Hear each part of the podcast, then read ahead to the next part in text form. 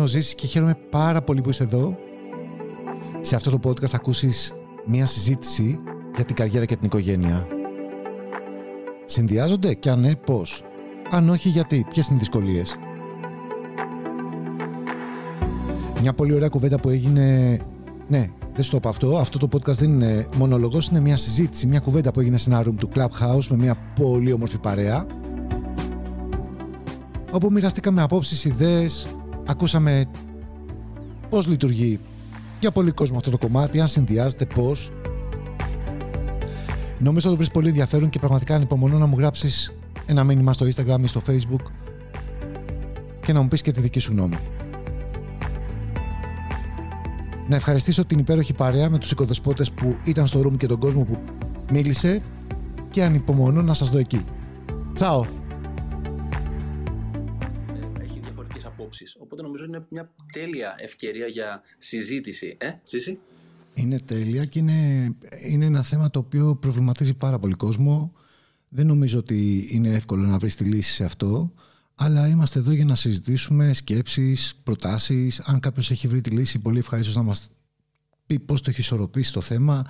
Και επειδή είναι ένα θέμα που ξέρεις, όσα χρόνια κάνουμε τη δουλειά που κάνουμε, βασικά και προελέρ, στο χώρο που ήμουνα, αν ήθελε κάποιος να διακριθεί σαν ε, υπάλληλος των εισαγωγικών, να κάνει καριέρα, έτσι. Πάλι είχε αυτό το θέμα και αυτό που μου είχε κάνει πάρα πολύ μεγάλη εντύπωση όταν είχα ξεκινήσει να δουλεύω ήταν ότι οι άνθρωποι που ήταν πάρα πολύ καλοί στο κομμάτι του επαγγελματικό ε, αυτοί που ήξερα εγώ τουλάχιστον δεν, ήταν, δεν είχαν πάρα πολύ καλές σχέσεις στο άλλο επίπεδο. Και αυτό λίγο με τρόμαζε πάντα, να σου πω την αλήθεια, και ήταν και ένας από τους βασικούς λόγους που δεν έβλεπα μέλλον εκεί που ήμουν. Ε, ζήσει να σου πω και να μοιραστώ με όλους εδώ σήμερα α, τους οικοδεσποτές και όλους όσους μας έχουν κάνει τιμή και είναι σήμερα μαζί μας και θα είναι χαρά μας να τους ακούσουμε ότι όταν ήμουν μικρός α, ε, μέσα από την ομάδα ποδοσφαιρού που έπαιζα είχα ένα συμπαίχτη ο οποίος ήταν πάρα πολύ καλός μου φίλος και σχεδόν ποτέ δεν βλέπαμε τη μητέρα του στο γήπεδο και κάποια στιγμή γνωριστήκαμε έτσι οικογενειακά και μου είπε ότι η ομάδα του κάνει καριέρα πάνω στο χώρο των ξενοδοχείων. Ε, ήτανε, είχε γίνει προσωπάρχης, έτσι λέγονταν ο τίτλος της δουλειάς της, σε πέντε διαφορετικά ξενοδοχεία. Και πάρα πολλές φορές έχανε πάρα πολλά πράγματα από, από το παιδί, από τον κοινό τους χρόνο. Ε, οπότε στο μυαλό μου μικρός έβλεπα, το, το είχα συναντήσει δηλαδή σε βιώματα, όπως επίσης σίγουρα όλοι θα έχουν κάποια τέτοια ανάλογη εμπειρία, το έχουμε δει ακόμα και σε ταινίες να υπάρχει αυτό, έτσι, ε, με γονείς, οι οποίοι, ε, οικογένειες, δεν είναι ότι το ζούμε μόνο στην πραγματικότητα. Το έχουμε δει δηλαδή σε πάρα πολλές εκφάνσεις στην καθημερινότητά μας. Ε, και το είχα, το είχα και εγώ έτσι κάπως στο μυαλό μου. Το έχω συναντήσει δηλαδή πολλές φορές μπροστά. Βέβαια τώρα και με τεχνολογία και με όλα αυτά έχουν αλλάξει πάρα πολύ τα πράγματα, αλλά είναι ένα, ανοίγει πάρα πολύ το θέμα στην πορεία, σίγουρα. Ανοίγει, ανοίγει. Να καλησπερίσουμε όλους τους ε, φίλους που έχουν μπει στο room. Καλησπέρα, παιδιά. Χαιρόμαστε πάρα πολύ που είστε εδώ. Είμαστε ένα πολύ, πολύ νεοσύστατο κλαμπάκι, κλαμπ. Ε, και σήμερα συζητάμε για το θέμα καριέρας και οικογένειας, το οποίο δεν έχει να κάνει με marketing και πωλήσεις ή μπορεί να έχει να κάνει με marketing και πωλήσεις. Γιατί οι άνθρωποι που είναι σε, αυτά τα δύο, ε, σε αυτούς τους δύο χώρους είναι άνθρωποι οι οποίοι αντιμετωπίζουν πολύ συχνά αυτή την, πρόκληση. Και να καλέσω τους οικοδεσπότες εδώ να ανοίξουν τα μικρόφωνά τους, να μας πούν την καλησπέρα τους, να μας πούν έτσι πώς εκείνοι το έχουν βιώσει το θέμα και να καλέσω όποιον θέλει να μας πει τη δική του άποψη να σηκώσει χέρι και να έρθει, να έρθει επάνω. Καλησπέρα και από μένα σε όλους και πάλι χαίρομαι που βρίσκομαι εδώ. Μ' αρέσει πάρα πολύ η διαδικασία του να μοιραστούμε απόψεις. Κατ' εμέ, όντως υπάρχει σχέση και με τις πωλήσεις και με το marketing και σιγά σιγά έτσι όπως εξελίσσεται η κουβέντα σίγουρα θα βρεθούν τα κοινά σημεία. Ε, να πω αρχικά ότι θυμάμαι από μικρός να υπάρχουν, να ακούω κάποια πράγματα για την καριέρα και την οικογένεια αντιφατικά και θυμάμαι να έρχομαι αντιμέτωπος ε, με μύθους πάνω σε αυτό. Ας πούμε, υπήρχε ένα στερεότυπο ότι ή θα κάνεις καριέρα ή οικογένεια και τα δύο πράγματα μαζί δεν γίνονται. Δεύτερον, δεύτερο στερεότυπο που υπήρχε είναι ότι τα ζευγάρια τα οποία δουλεύουν στον ίδιο χώρο χωρίζουν. Ε, γενικά, υπάρχει η, η έννοια, ο, επίσης και ένα μεγάλο κυνήγι αν θέλετε, στις γυναίκες ως επιτοπλίστων, στο γυναικείο φύλλο, τρώει τεράστιο κυνήγι όταν πρόκειται να κάνει καριέρα. Ε, σου λέει, δεν μπορείς να κάνεις καριέρα όταν μεγαλώνεις τα παιδιά. Γιατί πρέπει να είσαι εκτός σπιτιού. Ε, υπάρχει τεράστιο bullying κιόλας στις ε, γυναίκες οι οποίες θέλουν να ξεκινήσουν να κάνουν οικογένεια. Γιατί στέκομαι τόσο πολύ στο, στο γυναικείο κομμάτι, στο, στο κομμάτι της γυναίκας, διότι εκεί είναι και τα μεγαλύτερα προβλήματα ως επιτοπλίστων. Ε, μια γυναίκα, παραδείγματος χάρη, στον προηγούμενο μου εργασιακό χώρο, η οποία ήταν έτοιμη, ε, ήταν στην εγκυμοσύνη της, ήταν ένας υπάλληλος ο οποίος δεν τον θέλαμε στα βιογραφικά τα οποία σημείωναν για να πιάσουν κάποιες κυρίες δουλειά, το ψάχναμε λιγάκι αυτό το πράγμα. Ε, γενικά δεν είναι πολύ φιλικό το περιβάλλον για τις ε, κυρίες οι οποίες θέλουν να ξεκινήσουν η οικογένεια. Τώρα, όλα αυτά τα στερεότυπα θα χαρώ πάρα πολύ να ακούσω να σπάνε σήμερα, γιατί έχουν περάσει και πολλά χρόνια, έχουν αλλάξει τα δεδομένα και θα χαρώ να ακούσω την άποψη όλων. Τέλεια, τέλεια. Ε, Γιώργο, Θοδωρή, Ανδρέα, Στέφανε. Καλησπέρα σε όλους. Ελπίζω να είστε καλά. Συγγνώμη και για την καθυστέρηση που άρχισα λίγο έτσι να έρθω. Ε, συμφωνώ πολύ με αυτό το οποίο είπε ο Νίκος. Ε, σκέφτομαι τώρα εάν θα, θα, αν θα, όντως θα πρέπει να πω την άποψή μου γύρω από το θέμα γυναίκα και εργασία, γιατί ε, είμαι θυμωμένος με αυτό το πράγμα, το θεωρώ έτσι πάρα πολύ άδικο. Ε, το έχω δει να γίνεται μπροστά μου. Μάλιστα, ένας από τους λόγους που απομακρύνθηκα λίγο από τον χώρο των πολυεθνικών είναι όταν κάποια στιγμή μου ζητήθηκε να κάνω μια απόλυση ε, δεν ήμουν ασύμφωνος και ήταν μάλιστα τεστ δοκιμασίας. Πριν από σχεδόν 11 χρόνια έγινε αυτό το πράγμα. Ε, επειδή ε, είχαν αποφασίσει ότι πρέπει να ε, ανελιχθώ κι άλλο και να φλερτάρω με μια θέση αναπληρωτή γενικού διευθυντή στην τότε διαφημιστική την οποία δούλευα, ήθελα να δούνε κατά πόσο μπορώ να πατήσω, όχι ακριβώς επιπτωμάτων, αλλά κατά πόσο μπορώ να βάλω το συνέστημα ας πούμε στην άκρη. Ε, η υποψήφια απολυόμενη ήταν ε, μητέρα μικρού παιδιού, όπου καθυστερούσε κάποιες στιγμές να έρθει στη, κάποιες μέρες να έρθει στη δουλειά. Και όταν μιλάει για καθυστερήσεις, μην φανταστείτε τίποτα φοβερό. Ειδικά στον φιλελεύθερο χώρο της ε, διαφήμισης, το να πηγαίνεις και μισή ώρα πιο μετά, ας πούμε, ήταν κάτι το οποίο συνηθιζόταν. Εν πάση περιπτώσει, διαφωνούσα με όλο αυτό το κομμάτι, παρετήθηκα και μάλιστα όχι μόνο παρετήθηκα από τη διαφημιστική που δούλευα, αλλά αποφάσισα μέχρι και να πάρω και αποστάσεις για ένα μεγάλο χρονικό διάστημα, γιατί μου ήταν πάρα πολύ δύσκολο και αυτό αντίστοιχα με προβλημάτισε κιόλας. Γιατί όλο αυτό συνέβη όταν ήμουνα ε, 30 χρονών. Με προβλημάτισε και για μένα τον ίδιο ε, όπου δούλευα πάρα πολλές ώρες, που Σαββατοκύριακα δεν υπήρχαν και 1200 άλλα πράγματα και κάποια στιγμή έθεσα το ερώτημα στον ίδιο μου τον εαυτό τι θα κάνεις με το θέμα της οικογένειας.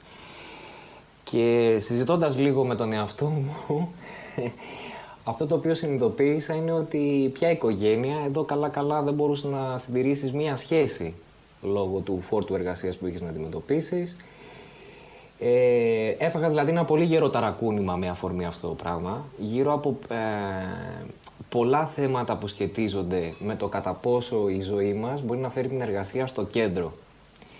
Είτε από αν το γουστάρεις αυτό το οποίο κάνεις και θέλεις να δουλεύεις από το πρωί μέχρι το βράδυ, έχει καλός. Όταν όμως η εργασία σου είναι βιοπορισμός και μόνο, ε, και δεν θέλεις, ρε παιδί μου, να αναλωθείς στο μέγιστο δυνατό βαθμό σε όλο αυτό το κομμάτι, εδώ μπαίνουν διάφορα πράγματα. Προσωπικά, πλέον όντας ως ιδιοκτήτης εταιρείας, στο θέμα οικογένεια είναι κάτι πάρα, για μένα είναι ιερό. Δηλαδή, όταν ένας άνθρωπος μου πει ότι κάτι σημαίνει στην οικογένειά μου, δεν μπορεί να έρθω σήμερα στη δουλειά ή ε, θέματα, ας πούμε, ε, που σχετίζονται με το κομμάτι γυναίκα. Περί... Δεν έχω ρωτήσει ποτέ σε καμία συνέντευξη αν υπάρχει πλάνο να γεννηθεί παιδί. Τι με νοιάζει εμένα τώρα, αν καλώς να έρθει το παιδί και μακάρι να είναι και η εταιρεία σε θέση να μπορεί να υποστηρίξει και όλο αυτό το πράγμα. Ε, υπάρχουν πάρα πολλά κλισέ και στερεότυπα γύρω από το θέμα οικογένεια, δουλειά ή καριέρα. Τα οποία μας ταλανίζουν ακόμα σαν κοινωνία, έτσι θεωρώ, ε, και έχουμε πολύ δρόμο μπροστά μας. Προσωπικά με θυμώνει, γι' αυτό ίσως λίγο θα, θα κλείσω και το μικρόφωνο μου, ε, γιατί θεωρώ ότι είναι από, τα, από τους όχι καλούς όχι από τις καλές κινήσεις που βλέπουμε ας πούμε, σε επίπεδο εργοδοσίας και ε, είναι από τα πράγματα τα οποία λίγο έξυπνα να σκεφτόντουσαν κάποιες εταιρείες, το να προστατεύουν την αξία της οικογένειας στη σύγχρονη εποχή θα ήταν κάτι πάρα πολύ θετικό για πάρα πολύ κόσμο και γνωρίζουμε ότι όταν οι εργαζόμενοι είναι ικανοποιημένοι μέσα από αυτό το οποίο εισπράττουν σαν αίσθηση φιλοξενίας, να το πω έτσι, από την εταιρεία την οποία εργάζονται, γίνονται και πολύ πιο δοκικοί. Όταν φτάνεις λοιπόν τη δουλειά σου να την αισθάνεσαι σαν αντίπαλο σε σχέση με τις επιλογέ που κάνεις στην προσωπική ζωή, και εδώ έρχεται ο παράγοντας οικογένεια, είναι κάτι το οποίο δεν είναι πολύ ευχάριστο όλο αυτό. Πάντως κλείνοντας λίγο για να αφήσω ένα έτσι κάπως αποτύπωμα ως προς το πώς το διαχειρίζομαι εγώ, ε, παιδιά δεν έχω ακόμα, ε, παρόλο που είμαι πολύ φίλιος με τη σκέψη να αποκτήσουμε κάποια στιγμή παιδί, αλλά δεν υπάρχει τίποτα πιο όμορφο από το γεγονός που βλέπω από τη σύμβιά μου, ε, τη σύντροφό μου, να, να μας βλέπω να μεγαλώνουμε μαζί, να εξελισσόμαστε μαζί, να εξελίσσουμε τη δουλειά μας μαζί. Ε, παρόλο που δεν κάνουμε όμοια πράγματα, συναντιόμαστε όμως κάπου ε, στο επαγγελματικό ζήτημα γιατί μέσα σε όλα τα υπόλοιπα υπάρχει και μια επαγγελματική πλευρά που λέει ότι χορεύουμε μαζί, διδάσκουμε μαζί ε, το οποίο εκεί ζυμώνεται το ζευγάρι διαφορετικά, με πολλές εντάσεις, με πολλές συγκρούσεις, οι οποίες όμως έπρεπε να γίνουν για να μπορέσουμε να πάμε παρακάτω. Και ένα από τα πιο όμορφα δώρα τα οποία διακρίνω στη ζωή μου αυτή τη στιγμή, στο τώρα που μιλάμε, σε αυτή τη φάση στην οποία είμαι, είναι ότι καμαρώνω ε, το ότι αναπτυσσόμαστε παρέα και μαζί. Και άρα υπάρχει κατανόηση στο πώς θα λειτουργήσει και το οικογενειακό περιβάλλον και τι παρεμβολές μπορεί να α, προστατεύσουμε τους εαυτούς μας με το να μην τις κάνουμε. Ειδικά όταν χρειάζονταν για ένα μεγάλο χρονικό διάστημα να δουλεύουμε από το σπίτι. Θα βάλω μια ανωτελεία και, και θα επανέλθω έτσι λίγο σε αυτό. Το άνοιξες το θέμα και το πήγες πάρα πολύ ωραία. Κατέληξες πάρα πολύ ωραία. Sorry, John. να σου πω. Ναι, αυτό που ήθελα. Ναι. Έλα, πες, πες, πες Γιάννη, πες. Α, αυτό, ναι, αυτό που ήθελα να, να προσθέσω αυτό που είπε ο Θοδωρής και πραγματικά ε, τη, τη διαδρομή του Θοδωρή την έχω συναντήσει σε πάρα πολύ κόσμο, μια τέτοια ευτυχή κατάληξη. Ε, το κομμάτι της καριέρας της οικογένειας, δηλαδή το παράδειγμα αυτό, ήταν, είχε να κάνει με έναν άνθρωπο που, που είχε ήδη κάποιες υποχρεώσεις.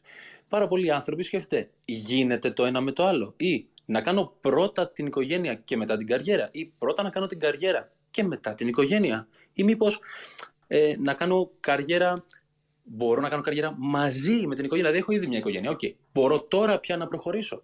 Νομίζω ε, γενικά υπάρχουν πάρα πολλά όμορφα πράγματα πάνω σε αυτό το κομμάτι. Πολλές πολλές ερωτήσεις που συναντώ μπροστά μου και τις οποίες βέβαια τις είχα και εγώ έτσι. Συμφωνώ, Γιάννη μου, μαζί σου και με τους υπόλοιπους που έχουν μιλήσει μέχρι στιγμής, να σας πω ότι ε, και εγώ παρόλα τα αυτά μπορεί να μην έχω δημιουργήσει τη δική μου οικογένεια γιατί είμαι νεαρός. Ε, αλλά μεγάλωσα μέσα σε έναν τέτοιο ε, περιβάλλον γιατί ε, η μητέρα μου ξεκίνησε τη δική της καριέρα να σπουδάζει όταν ήταν ε, στα 30 και κάτι, ήμουν εγώ 7-8 χρονών όταν είχε μπει στα βιβλία και ξεκίνησε το διάβασμα. Και παρόλο ότι ήταν πιεσμένο το πρόγραμμα της και ενώ σαν παιδί μου άρεσε και παρατηρούσα γενικά τι γίνεται γύρω μου, αυτό που έβλεπα ήταν ότι το καριέρα και το οικογένεια δεν πήγαιναν μαζί. Αλλά στο σπίτι αυτό που έβλεπα ήταν ότι ε, έβλεπα τη μητέρα μου ότι είχε ένα πρόγραμμα και το ακολουθούσε πιστά. Δηλαδή, οι ώρες του διαβάσματος είναι οι ώρες διαβάσματος. Αλλά η ώρα με την οικογένεια πάντα ήταν ώρα με την οικογένεια. Και μεγαλώνοντας με αυτό, για μένα έσπασε ο μύθο το ότι η καριέρα και η οικογένεια δεν πάνε μαζί, γιατί το ζούσα στο σπίτι και αυτό το έχω πάρει κι εγώ σαν αρχή. Οπότε αυτό πιστεύω ότι όταν θες να κάνεις και καριέρα και οικογένεια, φτάνει να ε, έχεις ένα καλό πρόγραμμα και να το ακολουθάς, ώστε να γνωρίζεις ότι είσαι 100% ε, εκεί που είναι με βάση το δικό σου πρόγραμμα. Δεν ξέρω αν ε, αυτό ισχύει για τους υπόλοιπους. Ισχύει, να πω κάτι τώρα που ε, ε. βάζεις έτσι τη συζήτηση, έβαλες συζήτηση Γιώργο και σε πλαίσια, σε κάποια άλλα πλαίσια. Να πω παραδείγματος χάρη ότι δεν, η οικογένεια, ε, όταν λέμε οικογένεια εννοούμε ε, δύο ανθρώπους οι οποίοι ε, συζούν ή είναι σε γάμο και δημιουργούν οικογένεια, δηλαδή παιδιά. Παρ' όλα αυτά, είναι καλό να μιλήσουμε, να κάνουμε πιο ευρύ το φάσμα και να μιλήσουμε και για ανθρώπους οι οποίοι δεν έχουν ακόμα ε, παιδιά και έχουν δημιουργήσει τις προϋποθέσεις είναι με έναν άνθρωπο μαζί. Το πρώτο πράγμα που χρειάζεται να δούμε είναι πρώτα απ' όλα να δεχτούμε ότι τα ζευγάρια έχουν συμφωνήσει ότι και οι δύο έχουν το δικαίωμα να κάνουν καριέρα. Και όχι ότι, παιδιά, ο ένας θα κάνει καριέρα και ο άλλος θα φροντίσει την οικογένεια. Αν πάρουμε αυτό σαν δεδομένο, ότι και οι δύο έχουν συμφωνήσει ότι έχουν δικαίωμα να κάνουν καριέρα και πάνε να κάνουν καριέρα, θα πω ότι οι συνθήκες πια και το lockdown έδωσε μια άλλη διάσταση. Η online εργασία και εργασία από το σπίτι έδωσε μια άλλη κατεύθυνση και διευκολύνει πια τους ανθρώπους να μπορούν να ρυθμίσουν και την οικογένεια και την καριέρα. Δεν ξέρω εάν αυτό βοηθάει την κουβέντα ή αν συμφωνείτε με αυτό ότι οι νέες συνθήκες έδωσαν και ε, περισσότερες ε, ευκολίες. Ισχύει, ισχύει Νίκο. Και αυτό που ήθελα να προσθέσω σε σχέση με αυτό που είπε και ο Θοδωρής και ο Γιώργος το έθεσα από μια πάρα πολύ ωραία ε, οπτική είναι το γεγονός ότι πάρα πολλοί άνθρωποι προβληματίζονται για το θέμα καριέρας και οικογένειας. Ίσως γιατί στο μυαλό μας ε, έχουμε κάποιες απαιτήσεις μέσα από τις οποίες θα θέλουμε να αναδείξουμε την καριέρα μας και κάποιες απαιτήσεις μέσα από τις οποίες θέλουμε ε, να, να, να λειτουργήσουμε την, ε, ε, με την οικογένειά μας γνωρίζω αρκετό κόσμο και έχω περάσει και εγώ από, αυτό το, από αυτή τη φάση που σκεφτόμουν ότι ίσως δεν είναι καλή εποχή να κάνω οικογένεια τώρα γιατί η δουλειά μου είναι ανοιχτή, υπάρχουν πάρα πολλά μέτωπα, ε, δεν θέλω να αποσπάσω την προσοχή μου εντός εισαγωγικών ή δεν μπορώ να δώσω το χρόνο που θέλω ή έχω περάσει πιο παλιά σε φάση, αποφάσεις που έλεγα ότι δεν είμαι σίγουρος αν μπορώ οικονομικά να το υποστηρίξω αυτό το κομμάτι, μιλάμε και αρκετό καιρό πριν. Όμως πιστεύω ότι η απάντηση έρχεται μέσα από τον Γιώργο. Πιστεύω ότι για ένα ζευγάρι το οποίο αγωνίζεται να χτίσει τη δική του οικογένεια και καριέρα μαζί, είτε ε, στον ίδιο τομέα είτε σε διαφορετικό, αν μπορέσει να ισορροπήσει σε αυτό που δεν υπάρχει συνταγή ισορροπίας, πιστεύω επίσης. Πιστεύω ότι η ισορροπία βρίσκεται μόνο μεταξύ τους. Γιατί μόνο οι ίδιοι ξέρουν το πρόγραμμα και πώς μπορούν να το διευθετήσουν. Αλλά να μεγαλώνεις σε ε, παιδιά μέσα σε ένα περιβάλλον το οποίο να είναι ένα περιβάλλον ε, αγωνιστικότητας είναι ένα, ένα περιβάλλον το οποίο μεταφέρει πολύ ωραία μηνύματα και στα ίδια τα παιδιά. Ε, τα, τα βάζει σε μια διαδικασία να συνειδητοποιήσουν ότι τα παιδιά δεν ακούν αυτό που λέμε. Τα παιδιά βλέπουν αυτό που κάνουμε. Εγώ εκεί έχω καταλήξει, είχα και μια κουβέντα εχθές το πρωί με ένα, με ένα ε, φίλο και συζητάγαμε αυτό το κομμάτι. Ε, γιατί μου έλεγε ότι έχω άγχος και δεν ξέρω αν μπορώ να καταφέρω να κάνω οικογένεια, έχω τη δική μου επιχείρηση και το σκέφτομαι, με προβληματίζει και τα λοιπά. Και του έλεγα ότι δεν υπάρχει η τέλεια στιγμή για να κάνεις οικογένεια. Ούτε υπάρχει η τέλεια στιγμή για να κάνεις καριέρα. Και τα δύο μπορούν να παρουσιαστούν μπροστά σου στις πιο, ε, πώς να πω, στις πιο κατάλληλες στιγμές. Αλλά όταν παρουσιάζονται, καλείσαι να βρεις τη δύναμη που δεν ξέρεις καν ότι την έχεις για να μπορέσεις να ισορροπήσεις και να τα απεξέλθεις. Εγώ θα σας πω ότι όταν ήρθε το πρώτο μας παιδί έλεγα πω, πω τι κάναμε τόσα χρόνια που ήμασταν οι δυο μας με τη σύζυγό μου και νομίζαμε ότι δουλεύαμε ας πούμε, και ότι δεν είχαμε χρόνο. Όταν ήρθε το δεύτερο μας παιδί έλεγα πω πω τι κάνουμε ρε εσύ, τι κάναμε τόσα χρόνια που νομίζαμε ότι, ότι ήμασταν πολύ άσχολοι ας πούμε και ότι τρέχαμε και δεν προλαβαίναμε. Και έτσι λοιπόν πιστεύω ότι κάθε φορά που παρουσιάζονται οι συνθήκες, οι ανάλογες, έρχονται για να μας δείξουν πόσες δυνατότητες έχουμε που δεν γνωρίζαμε καν ότι τις έχουμε. Όπως κανένας δεν γνωρίζει, για παράδειγμα, ότι είναι έτοιμος να γίνει γονέας. Έτσι, θυμάμαι τη, τη σύζυγό μου όταν ήταν έγκυος στο πρώτο μας παιδί, πεταγόταν στον ύπνο της και μου έλεγε Θα είμαι καλή μαμά. Θα είμαι καλή μαμά. Έτσι. Λοιπόν, είναι, είναι πολύ μη προβλέψιμο το κομμάτι, αλλά πιστεύω ότι αν υπάρχει καλή θέληση και καλή επικοινωνία μέσα σε ένα ζευγάρι, μπορούν όλα αυτά να εξομαλυνθούν με ένα πολύ ωραίο τρόπο. Σίγουρα αυτό που θα δωρείς για τη σύγκρουση στην αρχή μέχρι να βρεθούν οι κατάλληλοι ρυθμοί και να, να υπάρξει ένας συντονισμός μπορεί να υπάρξει. Αλλά δεν είναι η σύγκρουση ανταγωνιστική, είναι μια, είναι, είναι μια επαναρρύθμιση, επανατοποθέτηση του προγράμματος, των ωραρίων. Γιατί όταν, όταν αρχίζεις να, να συζήσεις με έναν άνθρωπο που σημαίνει ότι δίνεις χώρο στη ζωή σου και σε έναν ακόμη άνθρωπο και μετά δημιουργείται και η οικογένεια, αρχίζεις να δίνεις χώρο από τη ζωή σου και στα, στο παιδί σου ή στα παιδιά σου, κάθε φορά που υπάρχει ένα νέο μέλος μέσα στην οικογένεια δημιουργείται μια διαφορετικού τύπου αλληλεπίδραση, ένας διαφορετικός συντονισμός. Πρώτα ήταν να συντονιστούν δύο άτομα, μετά τρία, μετά τέσσερα, μετά πέντε και δεν ξέρω πώς μπορεί να τα φέρει ε, η ζωή έτσι. Οπότε πιστεύω ότι είναι θέμα συντονισμού, κατανόησης και πολύ καλής επικοινωνίας. Και σίγουρα δεν νομίζω ότι υπάρχει η κατάλληλη στιγμή για να κάνεις οικογένεια. Είναι κάτι το οποίο δεν, δεν μπορείς να το προγραμματίσεις. Ποιος, πότε θα γνωρίσει τον άνθρωπο που θα σου κάνει το κλικ, πότε θα γνωρίσει τον άνθρωπο που θα μπορέσεις να νιώσεις την άνεση, να του πεις πραγματικά πώς θέλεις να στήσεις τη ζωή σου και αν και εκείνος θέλει να είναι δίπλα σου σε αυτό και να το στηρίξεις και να σε στηρίξει σε αυτή τη, σε αυτή τη φάση, ας πούμε. Άντριου, θα μας πεις. Πάρα πολύ ωραία αυτά που ακούμε. Καλησπέρα και από μένα, από την υπέροχη Κύπρο στη Δερίνια, να πούμε και από πού βρισκόμαστε, να καλωσορίσουμε όλους που είναι εδώ στον group και όσοι μπαίνετε πρώτη φορά. Δεν ξέρω πραγματικά από πού ε, να το πιάσω. Στέφανε, sorry που σε διακόπτω. Ναι. Να, πούμε, να πούμε στους ε, φίλους που είναι στο room να αισθανθούν την άνεση. Να σηκώσουν χέρι να έρθουν εδώ, στο Γιώργο. Φυσικά. Στο Μανώλη, στον Παναγιώτη, στη Φωτεινή, στην Έλληνα, στην Τερέζα, στην Ιουλία, στη Χριστάλα, στο Βαγγέλη, στη Χριστίνα, στη Βιολέτα, στη Κατερίνα, στην Όλια, στον Κρι. Ελάτε, παιδιά, πάνω να μας πείτε λίγο την ε, δική σας γνώμη. Συγγνώμη για τη διακοπή, Στεφανή μου, απλά θέλω να τους παρακινήσω να έρθουν. Εννοείται. Αυτός είναι και ο στόχος, να μοιραστούμε εδώ καθένας στη δική του προσωπική εμπειρία. Δεν είμαστε εδώ για να μιλάμε μόνο με εμείς προς Θεού. Ε, προσωπικά μέσα από τη δική μου ε, εμπειρία, να το πούμε, επειδή τυχαίνει να είμαι μέλος μιας μεγάλης οικογένειας, Μεγάλωσα σε μια μεγάλη οικογένεια, είμαστε 7 αδέρφια και από εκεί βασικά για μένα, χωρίς να έχω δική μου οικογένεια, αλλά να είμαι μέρος αυτής της οικογένειας, ε, στο ξεκίνημα της δικής μου διαδρομής προς την καριέρα, ε, αυτό μπορώ να πω ότι το βίωνα από τα παιδικά μου χρόνια μεγαλώνοντας.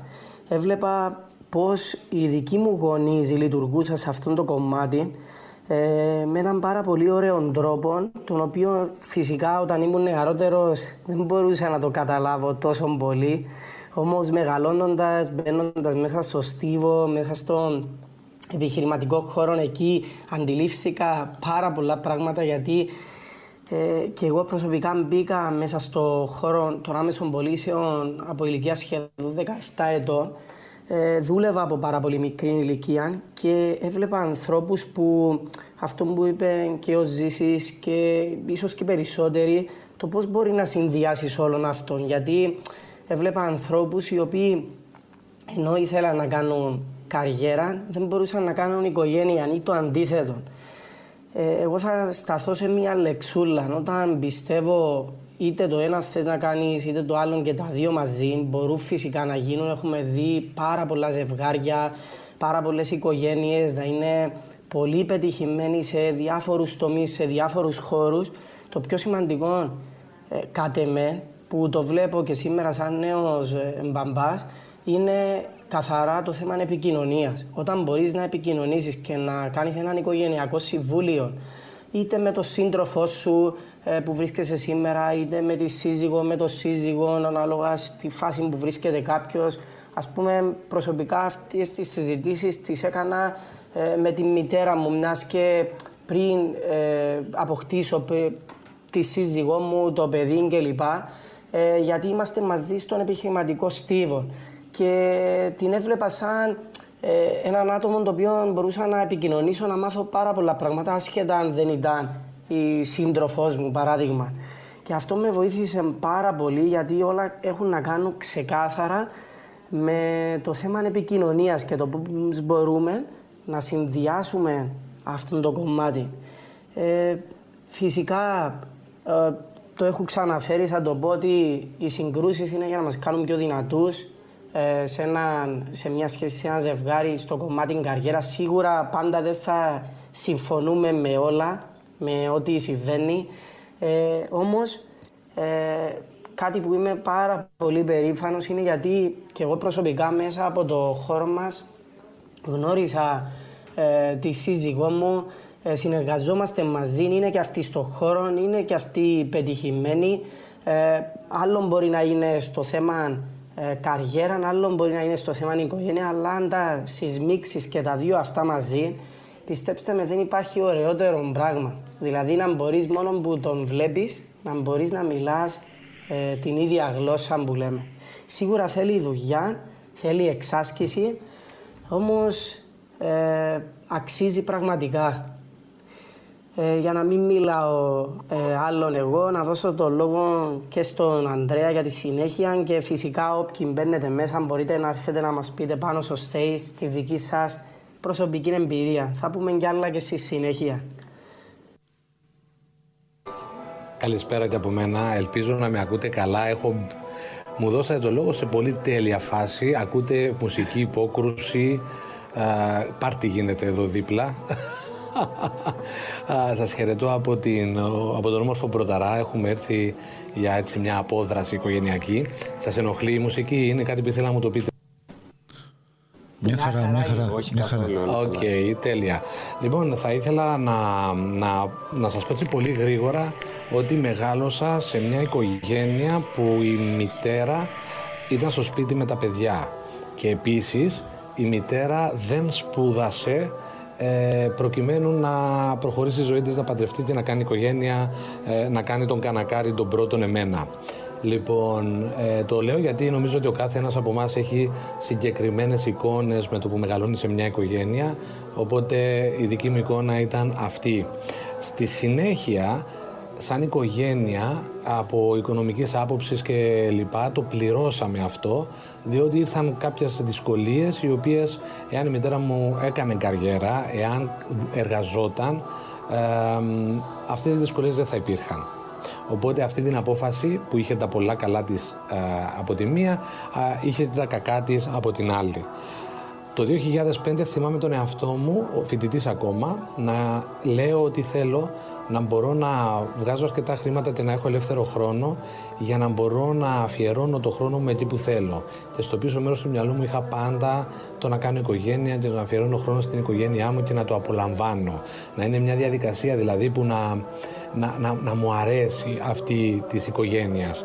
Και όταν γνωριστήκαμε με τη Χριστάλα το 2010 και από το 2015 έχουμε παντρευτεί. Σήμερα έχουμε μια κόρη 5 χρονών και περιμένουμε ακόμα έναν να έρθει σε περίπου 3, 4, 5 εβδομάδες.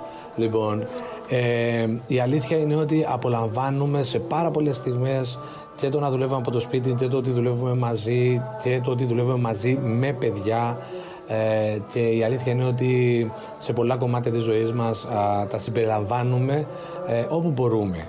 Αυτό που θα ήθελα να θέσω όμως στο τραπέζι, στη συζήτηση, είναι το εξής. Συνειδητοποίησα πρόσφατα, το τελευταίο τρίμηνο, δίμηνο ακόμα, μέσα από συζήτηση που είχαμε αγαπημένο φίλο, ε, με βοήθησε να συνειδητοποιήσω κάτι. Ότι από τη στιγμή που προσωπικά σαν Ανδρέας, ενώ έκανα καριέρα, μπήκα και στο κομμάτι της οικογένειας, ε, ανέλαβα ε, αισθάνθηκα την ανάγκη ή έτσι ήμουν προγραμματισμένος αν θέλετε να αναλάβω αυτό το ρόλο του, του κουβαλητή το ρόλο του, του, του άνδρα στο σπίτι που θα φέρει στην οικογένεια τη, ό,τι χρειάζεται η οικογένεια και θα φτιάξει τις συνθήκες τις ιδανικές για την οικογένειά του. Αντιλήφθηκα ότι αυτή τη, τη δεκαετία που είμαστε μαζί με τη Χριστάλα και μετά φτιάξαμε την οικογένειά μας ε, όλο αυτό το κομμάτι ήταν ένα άγχος, ένα στρες το οποίο υπόβοσκε ακόμα και αν εγώ δεν το καταλάβαινα. Μου το είπε γιατί κάποια στιγμή μου έκανε την παρατήρηση ότι όποτε μιλάω για οτιδήποτε αφορά τη δουλειά πάντα έβαζα το εμείς. Λες και μιλούσα εκ μέρους της οικογένειας μου, εκ μέρους του παιδιού μου, εκ μέρους της γυναίκας μου. Και μου λέει, δες το γιατί το έχω δει σε πάρα πολλούς ανθρώπους, ειδικά σε άντρες, να μπαίνουν σε ένα κομμάτι του γονέα, στο κομμάτι του συζύγου, αυτού που προσφέρει στην οικογένεια και είναι υπεύθυνος για τα πάντα. Και όλο αυτό πολλές φορές χαλά το mindset, χαλά την έμπνευση, χαλά. Δεν απολαμβάνεις αυτό που κάνεις και πολλές φορές μπορεί να σου ενοχλήσει και τα αποτελέσματα. Ιδιαίτερα όταν χτίζεις μια καριέρα, όταν τα αποτελέσματα στα οποία στοχεύεις είναι πάρα πολύ ψηλά, είτε έχει δική σου επιχείρηση, είτε είσαι στέλεχο σε μια επιχείρηση. Και εκεί είναι που αυτό που συζητούσαμε για το καριέρα και οικογένεια μπορεί πολλές φορές να συμβεί χωρίς να το καταλάβεις καριέρα VS οικογένεια. Και το βάζω στο τραπέζι γιατί μπορεί να το ένιωσε και κάποιος άλλος κάποιες φορές αυτό ε, ενδεχομένως μπαίνοντας στο τρυπάκι του ότι πρέπει τα πάντα να τα έχω εγώ όπως πρέπει α, κάποιες φορές σε βάζει στη διαδικασία να είσαι πιο, να δουλέψεις περισσότερο να αμελήσεις κάποια άλλα πράγματα που αφορούν την οικογένεια, να νιώσεις τύψεις γι' αυτό. Μετά να πας πιο κοντά στην οικογένεια και να αμελήσεις κάτι από την καριέρα και να νιώσεις τύψεις πάλι γι' αυτό. Εσείς έχετε βιώσει κάτι τέτοιο ή οι φίλοι μας που είναι εδώ μέσα στο room έχουν βιώσει ποτέ κάτι τέτοιο, γιατί εγώ την πάτησα και το ανακάλυψα αρκετά μετά που την πάτησα. Σε ευχαριστώ πάρα πολύ που είσαι εδώ, είμαι ο Ζήσος Αχλαδάς. Θα χαρώ πάρα πολύ να με βρεις στο facebook, στο instagram, να μου πεις τη γνώμη σου για αυτό που ακούς και φυσικά να εγγραφείς στα podcast μου για να λαμβάνεις ειδοποίηση κάθε φορά που ετοιμάζω κάτι καινούριο. Ε, μη έχοντας παιδιά, Μάλλον δεν είμαι και ο πιο κατάλληλος να, να, να μπορέσω να απαντήσω στην ερώτησή σου. Ε, δίνω χρόνο αυτή τη στιγμή στους υπόλοιπους που έχουν παιδιά. Μάλλον πρέπει να είμαι από τους οικοδεσπότες ο μόνος ο οποίος δεν έχει παιδιά. Ε, δεν ξέρω. Ε, ε, Ποιος δεν έχει, ο Γιώργος δεν έχει παιδιά. Ε, σωστά. Και εγώ.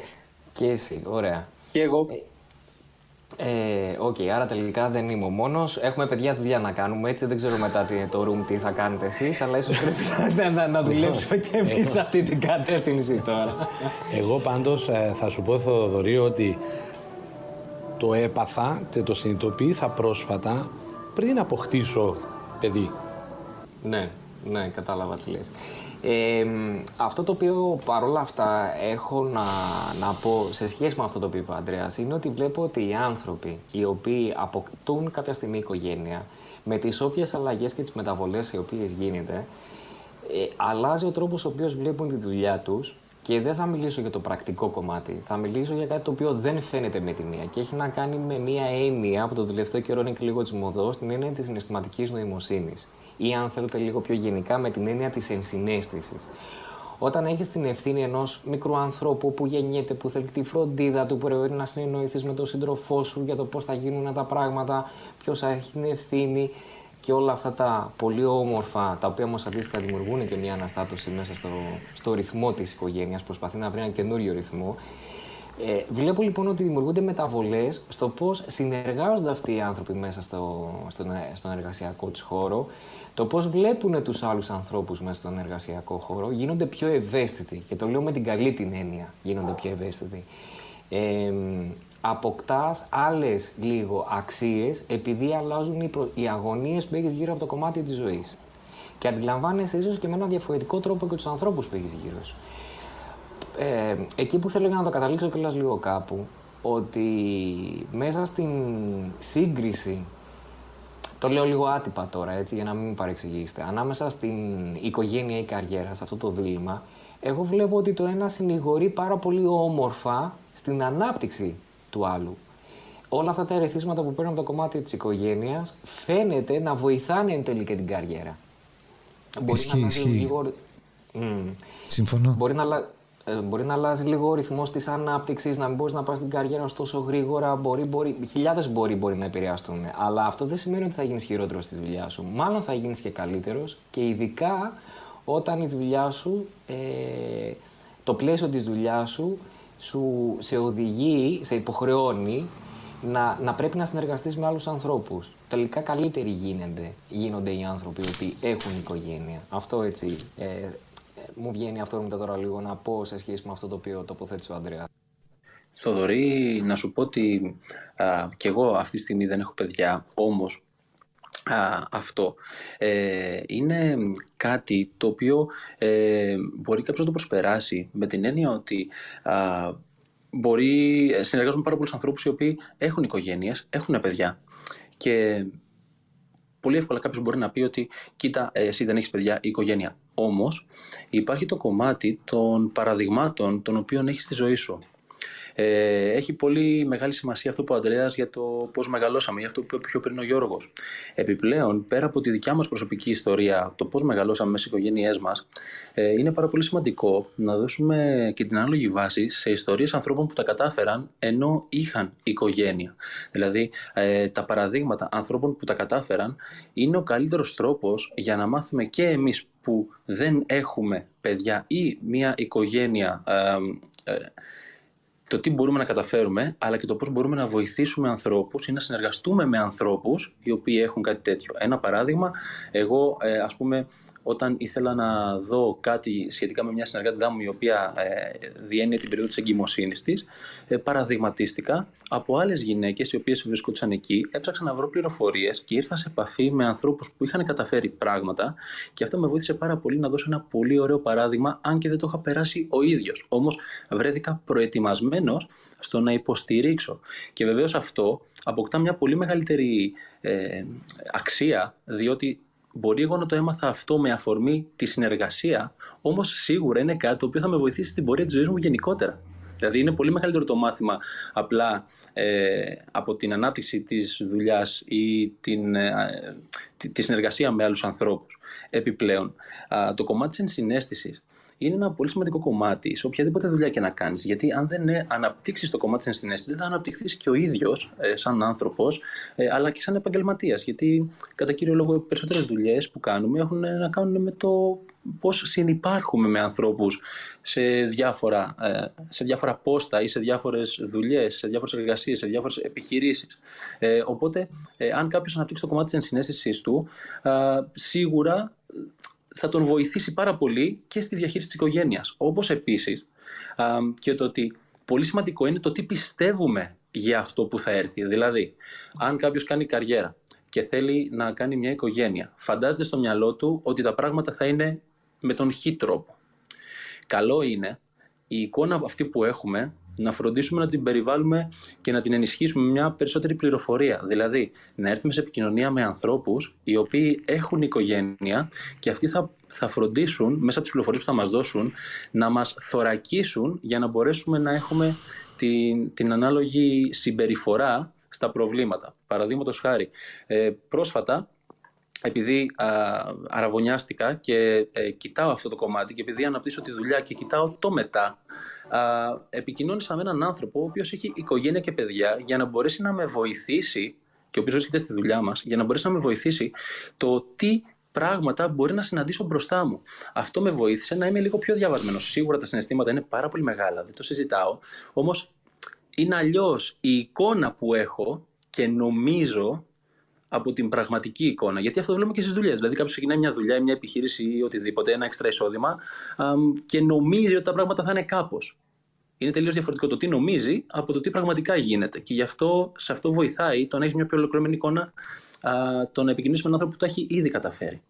Ε, έτσι μου, άρεσε, μου έδωσε μια πάρα πολύ όμορφη πάσα. Σημείωσα πραγματικά ό,τι είπες. Τα σκεφτόμουν και εγώ αυτά και δεν ξέρω αν βοήθησα προς αυτήν την κατεύθυνση. Θα ήθελα να δώσω το, το λόγο σε κάποιον από τους υπόλοιπους οικοδεσπότες, μιας και εγώ ολοκλήρωσα. Και όχι μόνο, να ζητήσουμε όποιος θέλει να έρθει από το κοινό εδώ να μιλήσουμε, να μας πει την άποψή του. Εγώ να πω επίσης τώρα, παίρνω πάσα από αυτά που είπες Γιάννη, που πήρες την πάσα από το Θοδωρή, να πω το εξής. Ε, είναι πάρα πολύ σημαντικό το Πώ στο μυαλό του το έχει κάποιος. Δηλαδή, αν ε, δεν έχει καθόλου στο μυαλό του το κομμάτι της καριέρας, δεν υπάρχει θέμα να μιλάμε για καριέρα. Αν έχει την καριέρα και δεν έχει την οικογένεια, εννοείται ότι δεν θα τον ενοχλήσει αν δεν κάνει οικογένεια. Αν όμως είναι σε... Κούλη μου, κλείσει απλά το μικρόφωνο σου, γιατί ανοίγει αυτόματα μόλις ανεβαίνει στο stage. Ε, αν όμως κάνω καριέρα, αλλά έχω στο πίσω μέρος του μυαλού μου και το θέμα της οικογένειας, τότε εγώ θα θέσω και μια άλλη παράμετρο και θα μιλήσω προσωπική εμπειρία. είχα πάντα στο μυαλό μου, ενώ έκανα καριέρα, είχα πάντα στο μυαλό μου το θέμα της οικογένειας. Θα σας πω λοιπόν ότι από τη στιγμή που προσπάθησα να κάνω και τα δύο μαζί, γιατί πιστεύω ότι αυτό είναι ένας διαρκής αγώνας, δεν σταματά να μπορείς να ισορροπείς το ένα κομμάτι με το άλλο.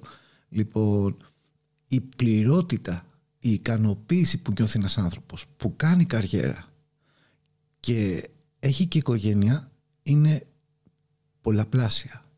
Θα θέσω και έναν άλλο παράγοντα. Την απογοήτευση από ένα στόχο που δεν βγήκε, από μια θέση που δεν πήρες, από μια πραγωγή που δεν έγινε ή από οτιδήποτε μπορεί να προέρθει μια απογοήτευση σε επίπεδο καριέρας. Εντελώς διαφορετικά τη βιώνεις αν είσαι μόνος σου και απλά πάρεις τον κολλητό σου και του πεις ε, το πρόβλημά σου, παράδειγμα, ή δεν πάρεις κανέναν και το, το καταπιείς μόνος σου, ας πούμε, και πέσεις στη, στη φάση καναπέ. Και εντελώς διαφορετικά το βιώνεις αν το μοιραστείς και έχεις μια οικογένεια ή έναν άνθρωπο να σε στηρίξει σε αυτό. Άρα πιστεύω ότι υπάρχουν πάρα πολλές διαστάσεις στο θέμα. Και αυτό είναι και μια ένδειξη του πόσο σημαντικό κομμάτι είναι να μπορεί κάποιος να ισορροπεί και στα δύο. Και σίγουρα η επικοινωνία παίζει τεράστιο ρόλο, έτσι. Αντρέα, ακούμε τη μουσική σου υπόκρουση, κάτι νησιώτικα. Θες να πεις κάτι κατά λάθος άνοιξε το μικρόφωνο, δεν ξέρω. Κατά λάθος, κατά λάθος. Ε, ε, βασικά ήταν για να δώσω έναν τόνο σε αυτά που έλεγες. OK, okay, thank you, thank you. Κούλη μου, ο λόγος σε σένα. Καλώς ήρθες. Καλησπέρα. Σοφία, με εκπλήσεις. Περίμενα να ακούσω τη φωνή του Κούλη. Καλώς ήρθες. Καλησπέρα σε όλους. Είμαστε μαζί εδώ και είπα να... Α, είστε, να... είστε το τέλειο παράδειγμα, ρε παιδιά. Οικογένεια καριέρα, από το ίδιο μικρόφωνο. Ε, ε, Λείπαμε, ήμασταν εκτός σπιτιού μόλις τώρα μπήκαμε, αλλά είδα το θέμα και λέω θα βοηθήσει η δική μας εμπειρία εδώ την παρέα. Είμαστε όλα αυτιά. Ε, είναι πολύ σημαντικό να μπορείς να συνδυάζεις και τα δύο ουσιαστικά. Ήμασταν άνθρωποι που δημιουργήσαμε δική μας επιχείρηση που είναι ακόμη πιο, ε, όχι, πιο δύσκολο γιατί σίγουρα θέλεις να το χτίσεις ε, πρωτού κάνουμε οικογένεια, αλλά σίγουρα δεν ήταν στις προτεραιότητες μας να ήμασταν πάρα πολύ πετυχημένοι σαν επιχειρηματίες μόνο σε εκείνον το κομμάτι. Γιατί προσωπικά πάντα είχα σαν πρότυπο ε, γυναίκες πετυχημένες ε, στην καριέρα και στην οικογένεια μαζί. Για μένα προσωπικά ε, επιτυχία είναι να μπορείς να ισορροπήσεις και τα δύο τα κομμάτια. Θα συμφωνήσω μαζί σου Ζήση μου ε, πετυχημένος και στα δύο, και οικογένεια και καριέρα. Εντάξει, πολλές φορές η καριέρα εννοείται ότι θα πρέπει να θυσιάσεις κάποια πράγματα από την οικογένεια, αλλά όχι πάντα. Ε, όταν ιδίω είναι και δική σου η επιχείρηση και κάνεις και καριέρα και παίρνεις και το ρίσκο της δικής σου της δουλειάς, είναι ακόμη πιο δύσκολα τα πράγματα. Και επειδή εμείς είχαμε δημιουργήσει τη δική μας την επιχείρηση και σε νεαρή ηλικία, ήμασταν μόλις 25 χρονών, υπήρχε και ένα ρίσκο γιατί ήταν κατάστημα, υπήρχε κεφάλαιο, δεν ήταν εύκολο. Ε, δεν ήταν και ο μοναδικός μας στόχος σαν ζευγάρι ότι έπρεπε να γίνουμε ε, το πολύ πετυχημένο κατάστημα ή να το πολλαπλασιάσουμε με δεύτερον, ίσως και να μην κάνουμε παιδιά. Οπότε μετά τα, τρία χρόνια που δουλέψαμε το κατάστημα, είπαμε είναι και καιρός να κάνουμε τη δική μας οικογένεια. Και έτσι βρέθηκα να έχω και το δικό μου κατάστημα επιχειρηματίας ε, και μητέρα. Μητέρα εργαζόμενη, η οποία ουσιαστικά έπρεπε να είμαι πιο αυστηρή στο, στο πρόγραμμα της ημέρας. Και έτσι μπορούν και τα δύο να συνδυαστούν τέλεια.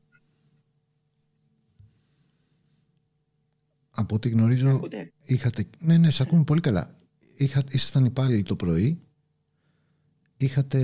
Έχετε δική σας επιχείρηση... Είχατε δική... την... την έχετε ακόμα, δεν ξέρω, όχι, δεν την έχετε ακόμα. Δική σας επιχείρηση. Ε, όταν δημιουργήσαμε την επιχείρησή μας, εγώ προσωπικά ήμουν μόνος στην επιχείρηση. Ήταν μόλις είχαμε παντρευτεί okay. μαζί με τον Κούλιν και αποφασίσαμε ότι θέλαμε να κάνουμε κάτι δικό μας πιστεύαμε στις δικές μας δυνατότητες και έτσι πήραμε την απόφαση να δημιουργήσουμε έναν κατάστημα ε, με το δάνειο, με το ρίσκο ε, που συνεπάγεται όταν κάποιος δημιουργήσει κάτι δικό του. Μετά είχαμε πει τι γίνεται, θα μείνουμε εδώ στο κατάστημα ή θα προχωρήσουμε να κάνουμε και την δική μας οικογένεια. Και έτσι πήραμε την απόφαση ότι θα κάνουμε και οικογένεια παράλληλα. Σόφη, ε, πώς, πώς άλλαξαν οι ισορροπίες; Α, okay. Ναι. Ε, και μετά ήρθε και το δεύτερο παιδί, ήρθε και το τρίτο παιδί. Τελικά βρεθήκαμε ε, και επιχειρηματίες και τρία παιδιά και δεύτερον κάτι άλλο που είχα ξεκινήσει παράλληλα με το κατάστημα που πάλι ήταν δικό μου κομμάτι, πάλι είχα ευθύνη και εκεί. Αλλά σαν γυναίκα, εγώ πάντα είχα πρότυπο γυναίκες πετυχημένες και στην οικογένεια και στη δουλειά τους. Δηλαδή δεν με γέμισε ποτέ μια πετυχημένη καριερίστα που ήταν ελεύθερη, ας πούμε, χωρίς οικογένεια. Χωρίς σύντροφων και παιδιά. Πώς, πόσο άλλαξαν οι ισορροπίες όταν ήρθε το πρώτο παιδί, πόσο όταν ήρθε το δεύτερο, πόσο όταν ήρθε το τρίτο και πώς μπορέσατε με τον Κούλι να συγχρονιστείτε σε αυτό το κομμάτι; Εννοείται ότι η ζωή αλλάζει από τη γη στον ουρανό με τον ερχομό του πρώτου παιδιού, γιατί νομίζεις ότι είναι πάρα πολύ δύσκολο με έναν παιδί. Στο δεύτερο, το παιδί είσαι πιο χαλαρός και σαν γονέας, είσαι και πιο εμπειρός και τα πράγματα όσον και αν νομίζουν κάποιοι ότι θα είναι πιο δύσκολο με το δεύτερο το παιδί, προσωπικά το είδα ότι ήταν πιο εύκολο. Γιατί είχα την εμπειρία τη, της πρώτης της εγκυμοσύνης, της πρώτης, ε, τα πρώτα βήματα του πρώτου παιδιού. Ε, ξέρεις, στο πρώτο παιδί τα πάντα είναι με το νι και με το σίγμα, στο δεύτερο είσαι πιο άνετος γονιός, στο τρίτο ακόμη είσαι και καλύτερος. ε, είναι όλα με την εμπειρία. Και τώρα σκέφτομαι τα χρόνια πίσω, ας πούμε, τότε που έπρεπε ε, να πάει και το παιδί στο σχολείο, να μάθει τα πρώτα του πραγματάκια, να μεταξεκινά το πρώτο φροντιστήριο, τα πρώτα χόμπις, τρέχεις και την καριέρα. Ε, είναι θέμα προγραμματισμού. Τίποτα ιδιαίτερο. Τρώγοντας ανοίγει η όρεξη, Σοφία μου. Σωστά. Ναι, ακριβώ Στέφανε μου. Εσύ έχεις την εμπειρία μιας μεγαλύτερης οικογένειας από τη δική μας, γι' αυτό το τρώγοντας ανοίγει όρεξη μπορεί να μας το πιστοποιήσει και ο Αντρέα. Εκεί που είπε σε αυτό το ωραίο μέρος, νομίζω φαγητό, για φαγητό ήταν πριν, έτσι που ακόμα και τη μουσική.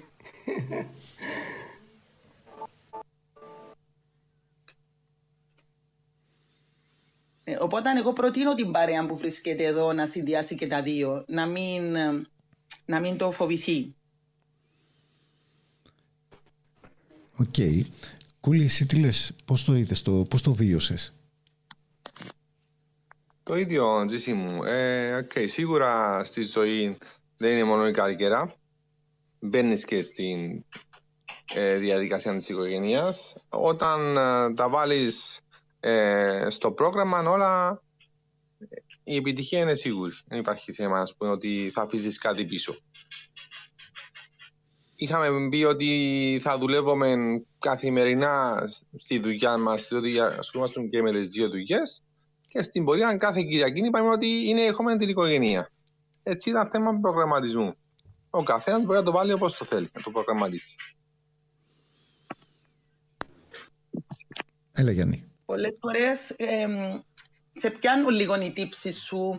Δηλαδή, όταν θα πρέπει να μείνεις ακόμη μια ώρα περισσότερο στη δουλειά σου, είτε είναι δική σου, είτε είσαι υπάλληλος πάλι και κάνεις καριέρα κάπου, Μπορεί να νιώσεις λίγο τύψεις ότι αφήνεις κάτι πίσω, όμως υπάρχει το περιθώριο να το γεμίσεις, να το επανορθώσεις.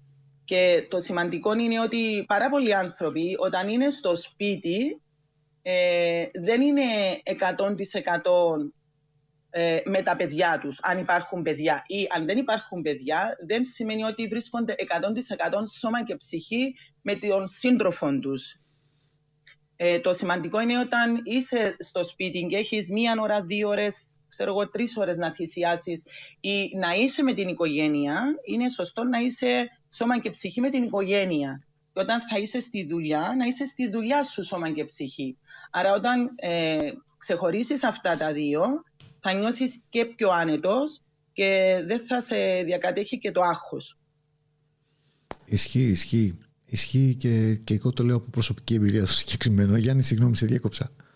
Ναι, νομίζω ότι αυτό που είπες πριν, ε, τα παιδιά, η Σοφία Κούλης δηλαδή, είναι ένα ζωντανό παράδειγμα από αυτό που ανέφερες, ότι είναι σημαντικό το κομμάτι της συνεννόησης.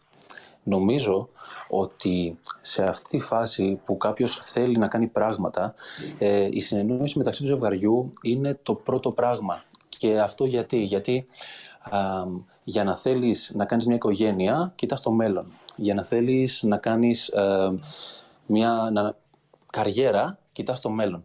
Άρα και στα δύο πρέπει να αποφασίσεις τι θες να πετύχεις στο μέλλον και να δεις τι είναι αυτό που πρέπει να κάνεις σήμερα για να φτάσεις α, καθημερινά να βιώνεις αυτό το μέλλον που επιθυμείς.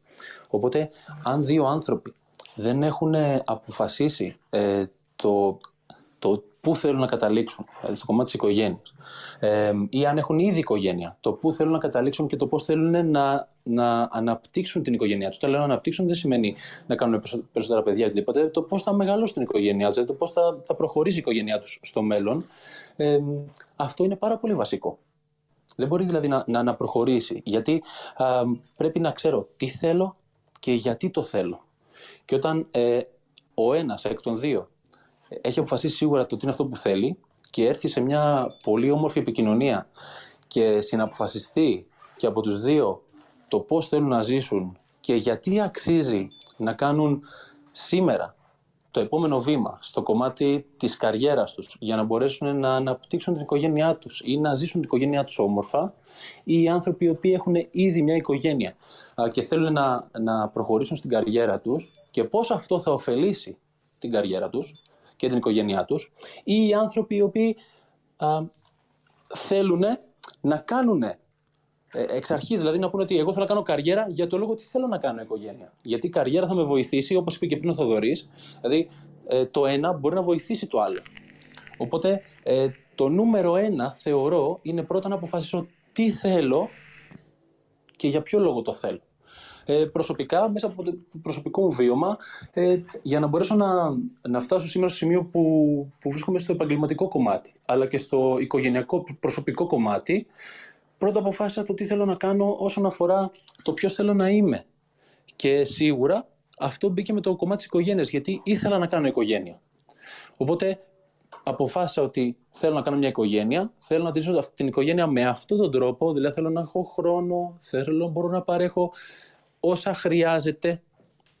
Ε, άρα μπαίνω τώρα στο κομμάτι της καριέρας και παράλληλα φροντίζω να αναπτυχθεί και το κομμάτι της οικογένειας όταν έρθει η κατάλληλη στιγμή. Έτσι. Εγώ είμαι καινούργια, μπήκα σήμερα, μου έκανε... Η, η Θάλια ακούγεται λίγο χαμηλά. Θάλια, αν μπορείς, βάλε κοντά στο μικρόφωνο. OK, okay, τώρα ακούγομαι; Καλύτερα. Ωραία. Λοιπόν, καλησπέρα σε όλους. Εγώ να πω ότι μεγάλωσα σε μια οικογένεια με τέσσερα παιδιά.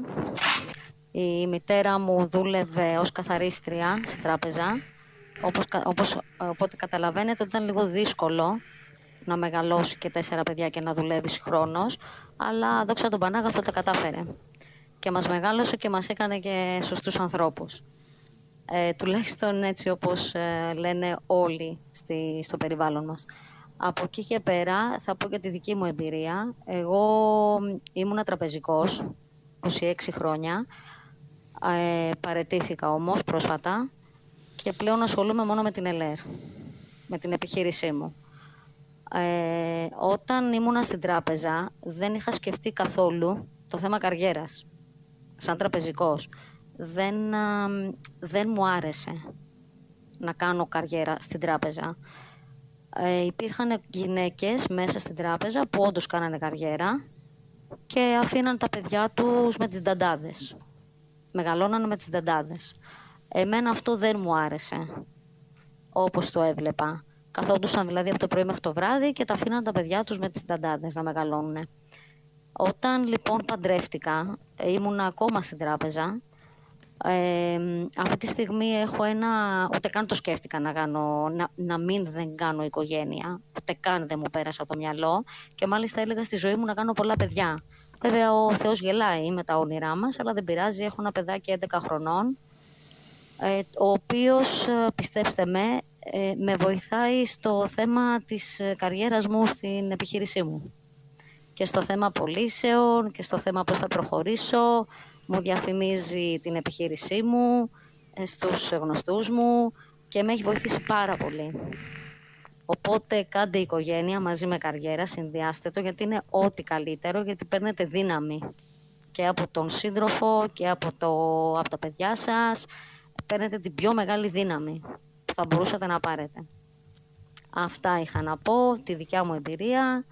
Εύχομαι σε όλους ένα καλό βράδυ και συνεχίστε και να κάνετε οικογένεια και μάλιστα να κάνετε και πολλά παιδιά.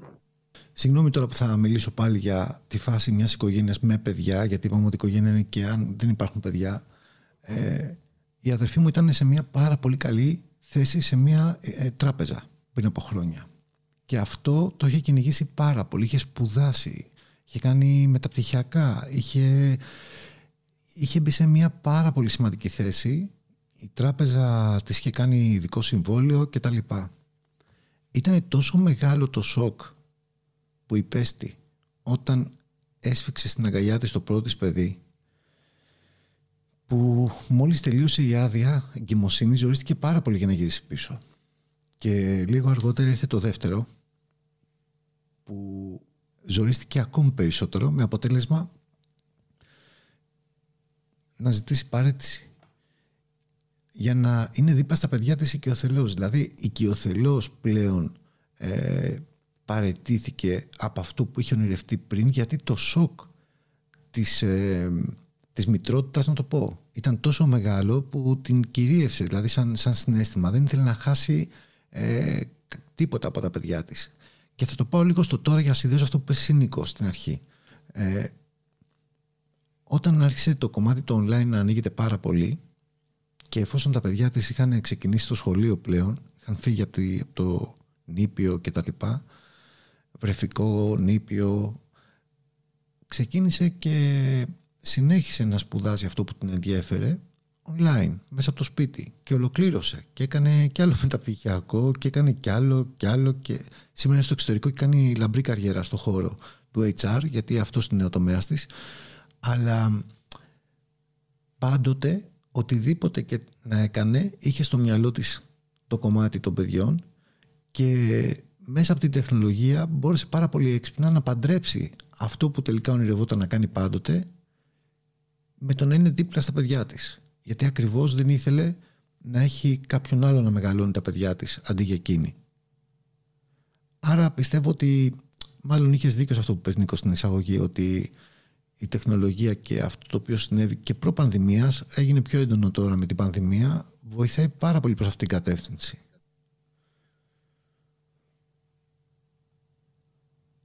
Καλώς στην Αναστασία. Ε, βλέπω πάρα πολλές κυρίες κάτω. Ε, κάτω, συγγνώμη για το κάτω. Στο room. Ελάτε να μας πείτε λίγο τη δική σας άποψη για το θέμα. Η Σκεύη επίσης έχει παιδάκια και ξέρω ότι κάνει και δουλειά. Η Χριστάλα, η Ελευθερία. Ο Πασχάλης, ο Βαγγέλης. Η Βιβί. Η Βιβί, έλα να σε ακούσουμε λίγο. Έλα πάνω. Έμιλι, καλώς ήρθες. Ο λόγος σε σένα. Καλώς σας βρήκα, καλησπέρα σε όλους και από μένα. Δεν σας άκουσα από την αρχή γιατί είχα δουλίτσα. Είναι εξαιρετικό το θέμα που έχετε ε, θέσει σήμερα. Εγώ θα θέσω και κάνα δυο ακόμα ως συνήθως, ξέρεις εσύ. Feel, feel free, feel free. Ε, ναι, λοιπόν, ε, εγώ όπως ξέρετε είμαι σύμβουλος ψυχικής υγείας. Τώρα, είναι η δεύτερη καριέρα που, που κάνω. Ε, η πρώτη είχα οδείο, ήμουν καθηγήτρια μουσικής. Την περίοδο της οικογένειας και του μικρού παιδιού κτλ. Ήμουν λίγο τυχερή σε αυτό το κομμάτι γιατί το είχα φτιάξει με τέτοιο τρόπο ώστε τα πρώτα χρόνια να μην έχω πάρα πολλές ώρες μαθήματα. Ε, έκανα δύο-τρεις ώρες κάθε απόγευμα και όχι όλα τα απογεύματα. Ε, ναι, το είχα κάνει έτσι ώστε να μπορώ να αφιερώσω περισσότερο χρόνο στο παιδί μου. Όμως ε, δεν την έτρεξα τη δουλειά εφόσον ήταν δική μου δουλειά ε, όπως ε, λογικά θα έπρεπε να είχε τρέξει και τέλος, τέλος πάντων δεν, δεν μεγάλωσε, δεν ευδοκίμησε. Ε, μπορεί να έχει να κάνει και με άλλα ζητήματα, το έχω ξαναπεί εγώ από αυτό το δωμάτιο νομίζω. Έχει να κάνει περισσότερο τη μετράβηξη ψυχολογία, εντάξει. Ε, όμως εγώ θα θέσω, δεν θα, δεν θα μιλήσω για τη ρόδινη κατάσταση που όλα είναι καλά και ναι, τι ωραία αποφασίζουμε και όλα πάνε τέλεια επειδή το αποφασίσαμε, ε, διότι δεν μπορούμε να αποφασίσουμε μόνοι μας. Είμαστε το 50% της σχέσης. Εάν δεν αποφασίσει και το άλλο 50% που είναι ο σύντροφος, δεν πρόκειται να γίνει δουλίτσα.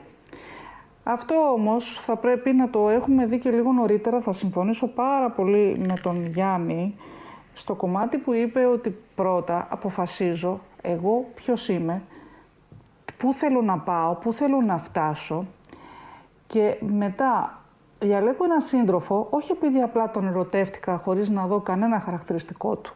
Διαλέγω έναν άνθρωπο που είναι συμβατός με μένα. Έναν άνθρωπο που έχουμε έτσι, ε, κοινές αξίες ιδανικά ε, και στόχους, όχι απαραίτητα στόχους, δηλαδή να συμμερίζεται ο άνθρωπος που επιλέγω να βάλω δίπλα μου ε, τον στόχο μου και να συμμερίζομαι και εγώ τον δικό του και να μπαίνουν ε, κάποιες προτεραιότητες ανάλογα τις στιγμές. Ε, χωρίς έναν υποστηρικτικό σύντροφο, όσο και να προσπαθεί ο ένας από τους δύο να κάνει ό,τι μπορεί, δεν πρόκειται σε καμία των περιπτώσεων να τα καταφέρει. Κάπου θα υπάρχει πρόβλημα. Αυτή την περίοδο λοιπόν, από τους αρκετούς πελάτες που έχω, οι δύο κοπέλες ε, και οι δύο κοντά στα 30, που έχουν ξεκινήσει να έχουν κοινή ζωή με τους συντρόφους τους, δεν έχουν ακόμη παιδιά, αντιμετωπίζουν και οι δύο το ίδιο πρόβλημα. Δεν μπορούν να επικοινωνήσουν ε, όχι για καριέρα, δεν είναι ακριβώς καριέρα αυτό. Απλά στις, πηγαίνουν στις δουλειές τους και όταν γυρίζουν κατάκοπες βλέπουν ότι δεν υπάρχει υποστήριξη από τον σύντροφο και είναι υποχρεω... νιώθουν ότι είναι υποχρεωμένες να αναλάβουν όλο το κομμάτι ε, της, ε, ε, ξέρω εγώ, του σπιτιού, του νοικοκυριού, του μαγειρέματος κτλ. Και αυτό φυσικά τις, εξουθεν, τους, τις εξουθενώνει. Ε, έρχονται σε συγκρούσεις, που ναι, πολύ σωστά το είπε, το είπε κάποιος, δεν θυμάμαι νομίζω ο Ζήσης, ότι οι συγκρούσεις ε, ε, μας πάνε ένα βήμα παρακάτω. Ναι, μας πάνε. Εξαρτάται εάν δεν φτάσουν στο επίπεδο της ρήξης όμως, γιατί μπορεί να υποθούν πολύ βαριά πράγματα. Και τέλος πάντων ε, ήρθαν σε μένα για αυτό το λόγο. Ήρθαν για να, για να βρουν τον τρόπο να επικοινωνήσουν στους συντρόφους τους ε, το, ε, το ότι, δεν, ότι θέλουν να έχουν μια καλύτερη ποιότητα ζωής. Η ερώτηση που έχω κάνει και πάντα την κάνω, πώς διαλέγεις τον σύντροφό σου, γιατί τον είδα, τον ερωτεύτηκα. Λοιπόν, οκ, δεν νομίζω ότι θα έπρεπε να κάνουμε τέτοιου τύπου γάμους. Βέβαια, εάν έχουμε κάνει ένα τέτοιο γάμο, καλό είναι να μπορούμε να ε, εξετάζουμε το πώς συμπεριφερόμαστε στον άνθρωπό μας και τι αποτέλεσμα περιμένουμε να πάρουμε. Αφού λοιπόν φτάσουμε στο κομμάτι της επικοινωνίας μέσα με το σύντροφό μας σε τέτοιο επίπεδο να είναι ικανοποιητικό, τότε ναι, μπορούμε ταυτόχρονα και οι δύο να υποστηρίξουν ο ένας τον άλλον για τις καριέρες τους. Ένα εξαιρετικό βιβλίο που θα σας πρότεινα, που θεωρώ ότι εμένα μου, ε, μ' άρεσε πάρα πολύ όταν το διάβασα, είναι το βιβλίο «Ενηλικιωθείτε» του Φρανκ Πίτμαν, ο οποίος, τι λέει μέσα σε αυτό το βιβλίο; Μιλάει και για τις γυναίκες, μιλάει και για τους άντρες. Ούτε λίγο ούτε πολύ λέει ότι κανένας άνθρωπος δεν μπορεί να είναι ισορροπημένος και ευτυχισμένος, να το πούμε έτσι, εάν δεν έχει ισορροπημένες την καριέρα του με την προσωπική του ε, ζωή ε, μιλάει καλά, βάζει το, και το θέμα της θρησκείας και τα λοιπά, αλλά σίγουρα λέει ότι ένας άνθρωπος ο οποίος ε, δεν έχει σύντροφο, ε, δεν δημιουργεί οικογένεια, ώστε να παίρνει τη χαρά, ε, τη συναισθηματική κάλυψη, την αγάπη, τη φροντίδα, το, το σεβασμό και όλα αυτά που σου δίνει ε, ε, μια οικογένεια, δεν μπορεί μετά, νιώθει, λιπ, ε, νιώθει λυψός, νιώθει ελλειπής και έτσι δεν μπορεί να τα καταφέρει ούτε στην καριέρα του. Άρα λοιπόν καταλήγουμε νομίζω όλοι σε αυτή τη συμφωνία ότι είναι πάρα πολύ καλό να ισορροπούν, να ισορροπεί ένας άνθρωπος και στην, ε, στο κομμάτι της καριέρας, γιατί παίρνει αρκετά, ε, νιώθει πολύ καλά ένας άνθρωπος όταν ε, κερδίζει ε, μάχες, ακόμα και όταν χάνει, αρκεί μόνο να μπαίνει στη διαδικασία του, να, της διεκδίκησης, αυτό σε κάνει πάρα πολύ, να νιώσεις πάρα πολύ καλά, σε κάνει να νιώσεις πολύ δυνατός, ε, ακόμα και τις στιγμές που αποτυγχάνεις. Χρειάζεται να είσαι μέσα στη μάχη. Ε, και αυτό θα μπορέσει να στο δώσεις μόνο η καριέρα, δεν μπορεί να στο δώσει ε, το συντροφικό κομμάτι. Από την άλλη, το συνέστημα που έχεις ανάγκη, την αγκαλιά, τη φροντίδα, την περιποίηση, ε, το εγώ είμαι εδώ για σένα, θα το πάρεις από το σύντροφό σου. Γι' αυτό λοιπόν εγώ καταλήγω, επιλέγουμε ε, δουλειά που αγαπάμε για να τα δίνουμε όλα, αλλά επιλέγουμε και ένα σύντροφο, όχι μόνο επειδή τον ερωτευτήκαμε, αλλά επειδή είναι συμβατός με τις δικές μας αξίες. Πέρασαμε και ένα session μαζί σου τώρα, έτσι. Τσάκα τσάκα. Δωρεάν. Ευχαριστούμε, Εμιλή. Καθένας με τον πόνο του ζήσει, καθένας με τον πόνο του και εγώ με το δικό μου. Όχι, όχι. Ε, ξέρεις τι, είναι, είναι η κουβέντα που έκανε ο συνήθως άνοιξε πάρα πολλά θέματα. Ε, και επειδή το πώς επιλέγουμε έναν άνθρωπο με τον οποίο σκοπεύουμε να διανύσουμε μαζί την υπόλοιπη μας ζωή είναι τεράστιο θέμα. Και προφανώς είναι και λίγο αγχωτική σα σκέψη το γεγονός ότι κάποια στιγμή θα πρέπει να επιλέξω κάποιον άνθρωπο με τον οποίο θα περάσω την υπόλοιπη μου ζωή μαζί. Ε, νομίζω ότι είναι θέμα προσυζήτηση, αλλά αυτό θα το κάνουμε σε ένα δικό σου room, όχι στο καριέρα και τις πωλήσεις. Πολύ ευχαριστώ να το κάνεις λοιπόν, να εκεί να συμμετέχω. Ε, ε, συμφωνώ, αλλά είδες όμως το, το, το, έφερα στα δικά σας το πρότυπα, έτσι. Μια χαρά, μια χαρά. μια χαρά. Ξεκίνησα λοιπόν, αλλού και κατέληξα. Γιατί θέμα προτύπου είναι η, η βάση της συζήτησης που θα, που θα κάνουμε κάποια άλλη στιγμή. Λοιπόν, OK. Okay. Ε, μείνε κοντά μας και πολύ ευχαριστώ να σε ξανακούσουμε για οποιαδήποτε, ε, σε οποιαδήποτε φάση αισθανθείς εσύ ότι μπορείς να προσφέρεις τη συζήτηση. Ελευθερία, καλώς την Καλησπέρα και από μένα σε όλη την όμορφη παρέα. Ε, ελπίζω να με ακούτε καλά. Πάρα πολύ καλά. Ε, μου έδωσε ωραία πάσα η Εμιλία γιατί και εγώ θα ξεκινούσα έτσι επειδή είπατε εκεί ε, προηγουμένως να υπάρχει συνεννόηση κτλ. Ε, εννοείται ότι αν δεν υπάρχει συνεννόηση σωστή δεν υπάρχει γενικά σωστή οικογένεια. Δική μου θεωρία αυτό. Δεν ξέρω αν ισχύει βέβαια γενικά.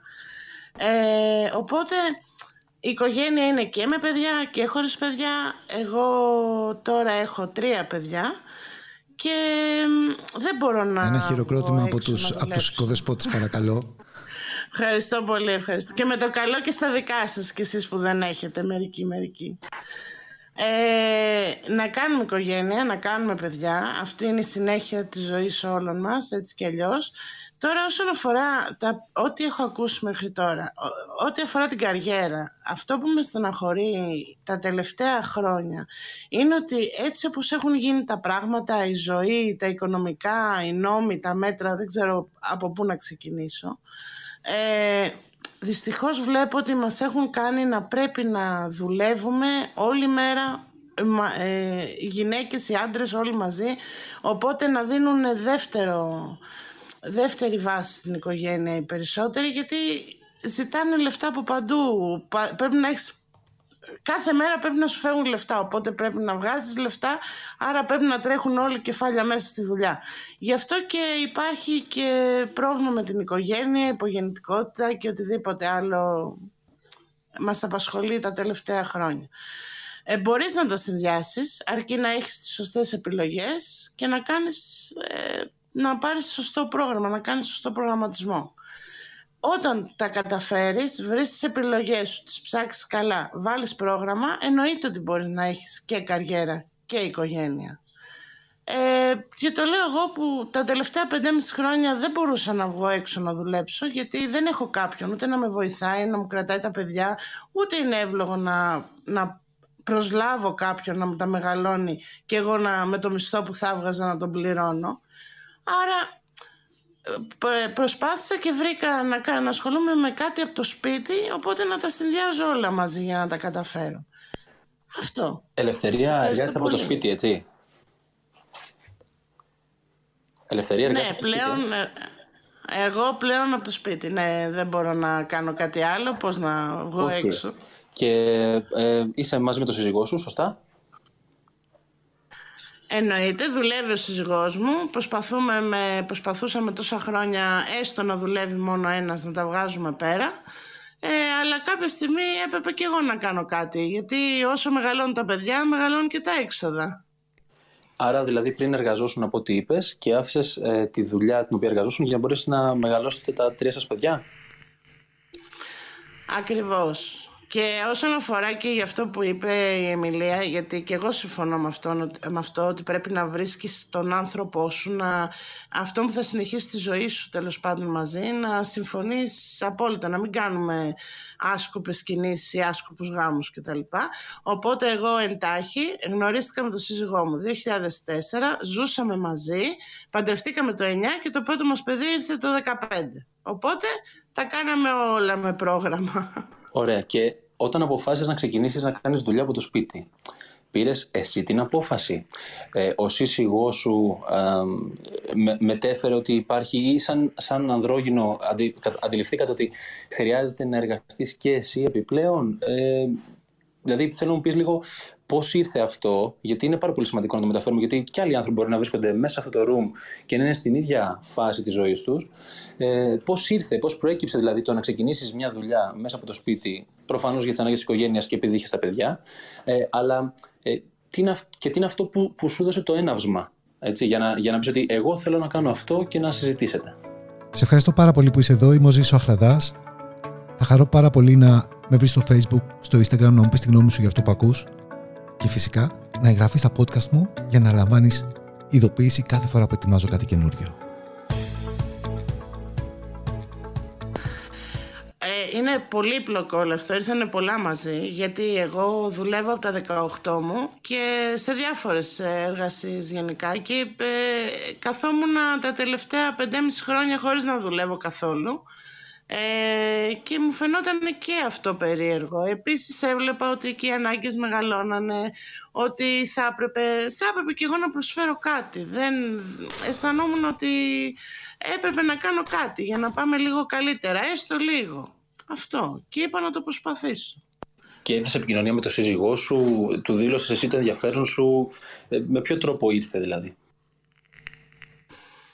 Αφού βρήκα κάποιο τρόπο να ασχολούμαι με κάτι από το σπίτι μου, να, να κάνω την επιχείρησή μου από εδώ έστω, μαζί με όλα αυτά τα παρελκόμενα, να είμαι και στο σπίτι και στα παιδιά, αλλά και σε κάτι να μπορώ να ασχοληθώ επαγγελματικά, ε, μόλις άκουσα τις επιλογές μου, τις έψαξα και το συζήτησα εννοείται και με τον σύζυγό μου ε, για να μπορέσω να πάρω μια δεύτερη γνώμη, ας το πούμε, αν, ήταν, αν έπρεπε να το κάνω τώρα ή αν έπρεπε να το κάνω αργότερα.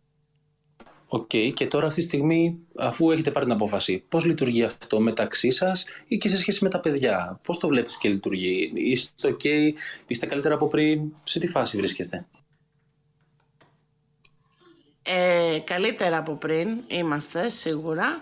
Ε, βέβαια δεν πάβει να είναι δουλειά. Προσπαθώ να βάλω ένα πρόγραμμα, να βάλω ένα πρόγραμμα τους ώστε να έχω δύο με τρεις ώρες να μπορώ να ασχοληθώ με την εργασία μου το σπίτι και με όλα τα άλλα που πρέπει να κάνω εδώ πέρα.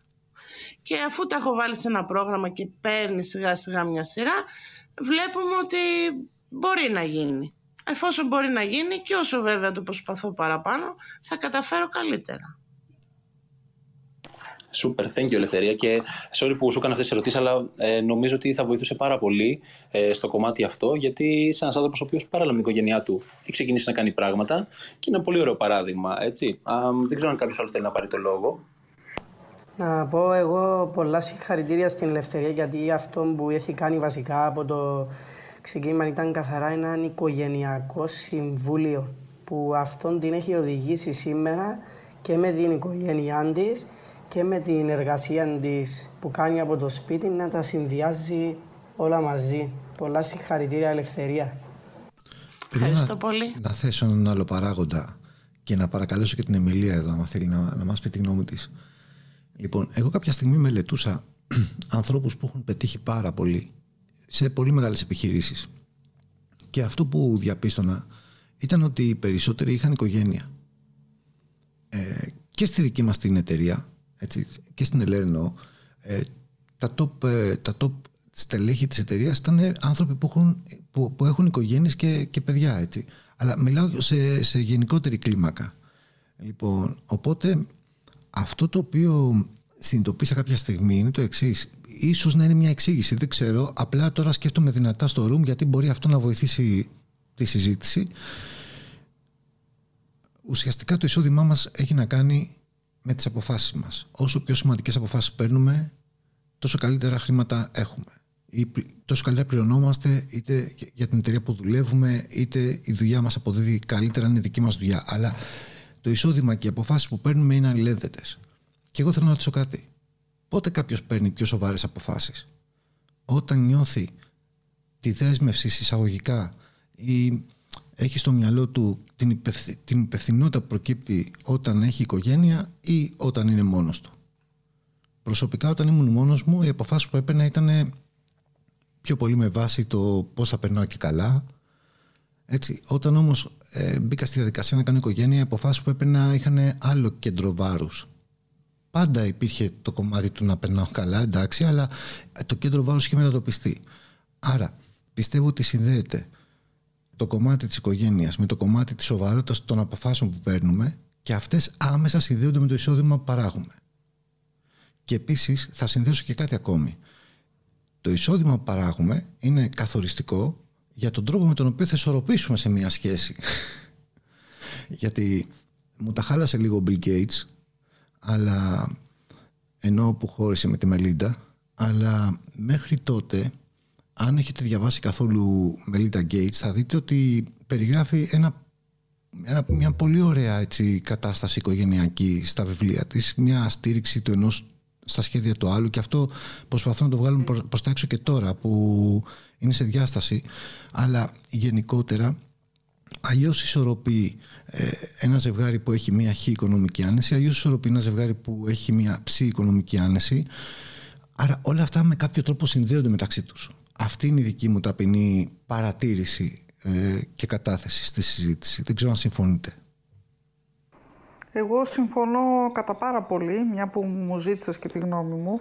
Στο βιβλίο που σας πρότεινα αναφέρεται στο ζήτημα της οικονομικής επιφάνειας. Εκεί βέβαια ο Πίτμαν λέει ότι δεν έχει διαφορά ότι όταν έχεις μια ροπή ας πούμε προς την ε, μελαγχολία ή προς το να τα κάνεις όλα χάλια ή να τα νιώθεις όλα χάλια δεν παίζει ρόλο αν έχεις πολλά χρήματα ή όχι. Εγώ νομίζω ε, αυτά βέβαια τα έγραψε ο Πίτμαν. Νομίζω όμως ότι με καινούργιες μελέτες έχει καταρριφθεί και όντως όταν υπάρχει ε, πρόβλημα στο οικονομικό ε, αρχίζει η γκρίνια και η μανούρα.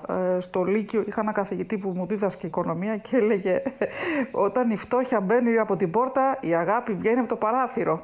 Ε, καλή του ώρα, ο Πετρούνιας είχε δίκιο πιστεύω, ναι, έχει δίκιο, το έχουν πει πάρα πολύ αυτό το πράγμα. Ε, τώρα, ε, σε σχέση με τον Bill Gates, έχω μία ένσταση. Θέλω να πω ότι οι σχέσεις υπετυχημένες δεν σημαίνει απαραίτητα ότι μπορεί να διαρκούν για μία ζωή. Ε, ήταν για αρκετά χρόνια μαζί και ήταν και πολύ αγαπημένοι και φάνηκε ότι είναι πολύ αγαπημένοι και τώρα στο διαζύγιο τους. Ε, είναι και αυτό πολιτισμός ε, και θα σας φέρω και ένα, θα κάνω μια δική μου έτσι, ε, αυτό αποκάλυψη όπως το λέμε στην ε, συμβουλευτική. Ε, εγώ παρότι έχω πάρει διαζύγιο με τον πρώην άντρα μου, έχουμε πολύ καλές σχέσεις και πάντα ε, κινούμαστε βάσει της οικογενείας.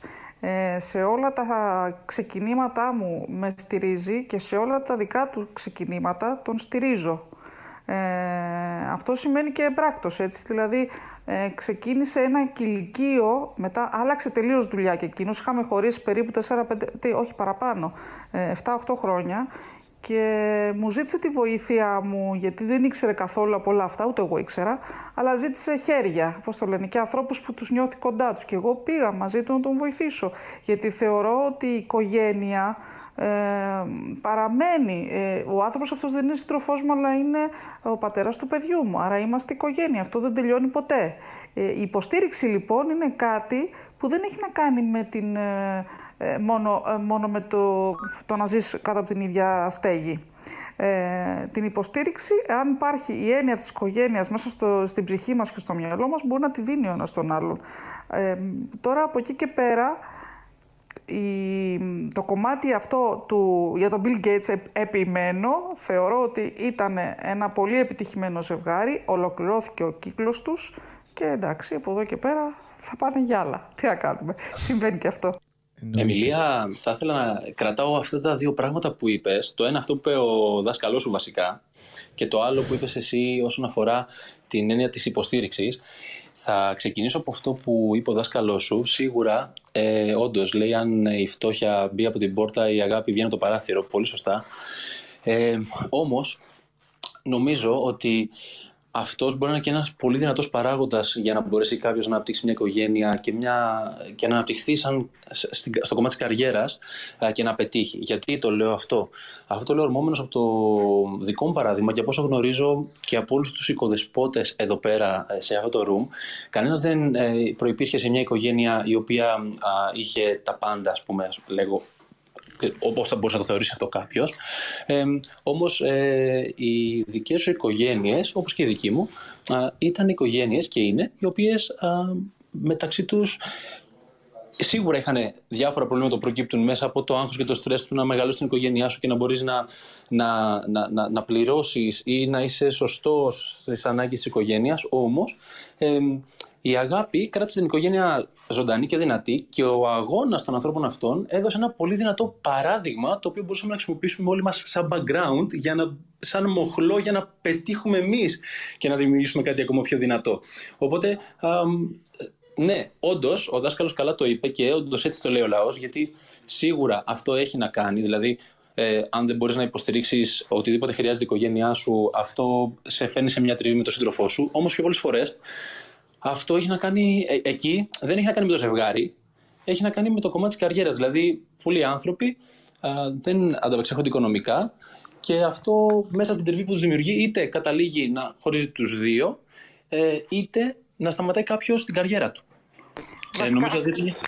ε, ο δάσκαλος, το, δεν είπα το πώς το είπε, έτσι, ε, το ξεκίνησε από το ότι... Δεν είμαι εναντίον του δασκάλου, έτσι, να, όχι, το πω αυτό. Ναι, ναι. Σαν...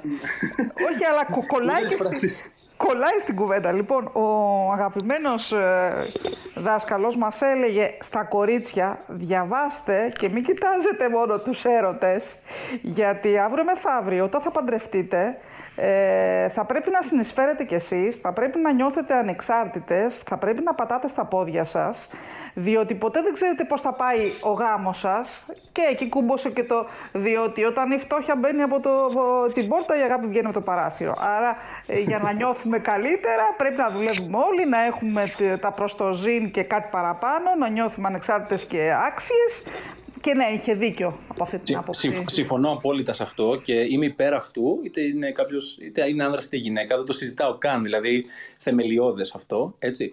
Α, να μπορείς να αγαπήσει τον εαυτό σου για να μπορείς και να αγαπηθείς, αλλά και να αγαπήσεις και εσύ ολόκληρα. Εδώ όμως έχετε και κουμπώνει πάρα πολύ το δεύτερο κομμάτι το οποίο είπες, που ανέφερες πάρα πολύ ωραία και ήταν δικό σου ή μέσα από κάποιο βιβλίο. Δεν το κατάλαβα αυτό και με συγχωρείς αν ε, κάνω κάπου λάθος. Το κομμάτι της ε, συνεννόησης και της επικοινωνίας και της στήριξης. Δικό μου ήταν δικό μου από τους πελάτες, γιατί τώρα τελευταία μου έρχεται συνέχεια αυτό το θέμα και το βάλατε λες και ήσασταν βαλτοί. αυτό το πρόβλημα το αντιμετωπίζω, προσπαθούμε να το λύσουμε μαζί, δουλεύουμε με τους πελάτες μου σε σχέση με αυτό το κομμάτι. Το πώς θα μπορέσουν να τα συνδυάσουν και να, ε, να νιώθουν καλά και να είναι και ευτυχισμένοι με τους συντρόφους και να μην μαλώνουν. Γιατί μαλώνουν για τα καθημερινά. Ε, συμβαίνει αυτό. Σούπερ, σωστό αυτό το κομμάτι και ε, είναι πολύ σημαντικό το κομμάτι της συνεννόησης. Να πω και στην Αστασία καλώς ήρθες στο stage και αν θες μπορείς να ανοίξεις το μικρόφωνο σου και να μοιραστείς μαζί μας οτιδήποτε θεωρείς χρήσιμο. Καλησπέρα, καλησπέρα σε όλους. Ελπίζω Αναστέζια, σε ακούμε τέλεια. Καλώς ήρθες. Καλώς ήρθες. να πω εδώ στους φίλους μου ότι έχουμε να μιλήσουμε 20 χρόνια και συναντιόμαστε τώρα και, και τα λέμε πρώτη φορά. Το Clubhouse ενώνει. Καλώς ήρθες, καλώς ήρθες. Καλώς σας βρήκα σε όλη την παρέα. πολύ γρήγορα. Ε, μου έδωσε λιγάκι το έναυσμα αυτό που είπε Ζήση για τον Bill Gates. Είχα μάλιστα την ίδια κουβέντα πριν ε, μια-δυο μέρες.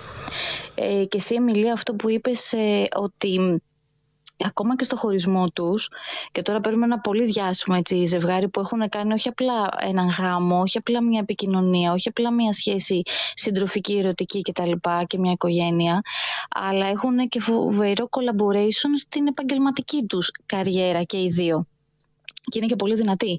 Ε, μου έδωσε λοιπόν το έναυσμα σκεφτόμενη δύο πράγματα και θέλω να το ρωτήσω και θα ήθελα και όποιος μπορεί να συμμετάσχει και πάνω στο stage.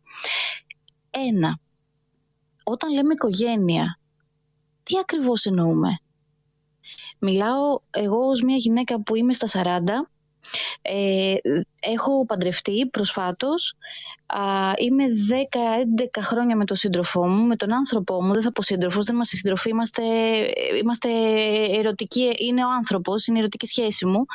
Ε, δεν έχω παιδιά, όμως είναι η οικογένειά μου. Και ακούτε το σκυλί και χίλια συγγνώμη.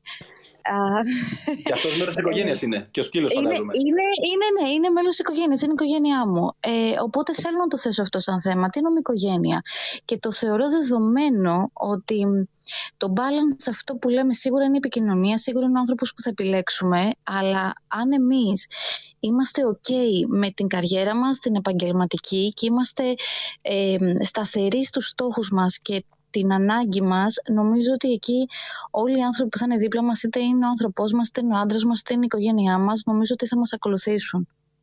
Αρκεί να είμαστε εμείς ε, σταθεροί, σωστοί και έντιμοι στην ευθύνη αυτή με, σε σχέση με τον εαυτό μας. Απλά σαν μια έτσι, ε, ένα σχόλιο σε όλα αυτά που λέμε. Ε, ναι, αν ισχύει αυτό που λες, εγώ θα συμφωνήσω πάρα πολύ στο τελευταίο που είπες Αναστασία. Ναι, αν, ε, αν πατάω πάρα πολύ γερά στα πόδια μου, ξέρω ποιος είμαι, ξέρω ακριβώς τι θέλω, τότε θα αποδεχτεί ο σύντροφός μου αυτό που είμαι. Τότε θα έχω επιλέξει και ένα σύντροφο, επειδή ξέρω ποιος είμαι, που θα είναι πολύ συμβατός ε, με μένα. Η αυτογνωσία εδώ πέρα παίζει πολύ σημαντικό ρόλο. Σωστά, σωστά. Αυτό ακριβώς, αυτό ακριβώς εννοώ. Θέλω να σας, ε, να σας πω κάτι. Ε, βλέπω και την Χριστάλα να θέλει να μοιραστεί πράγματα μαζί μας. Ε, σας άκουσα με πάρα πάρα πολύ μεγάλη προσοχή.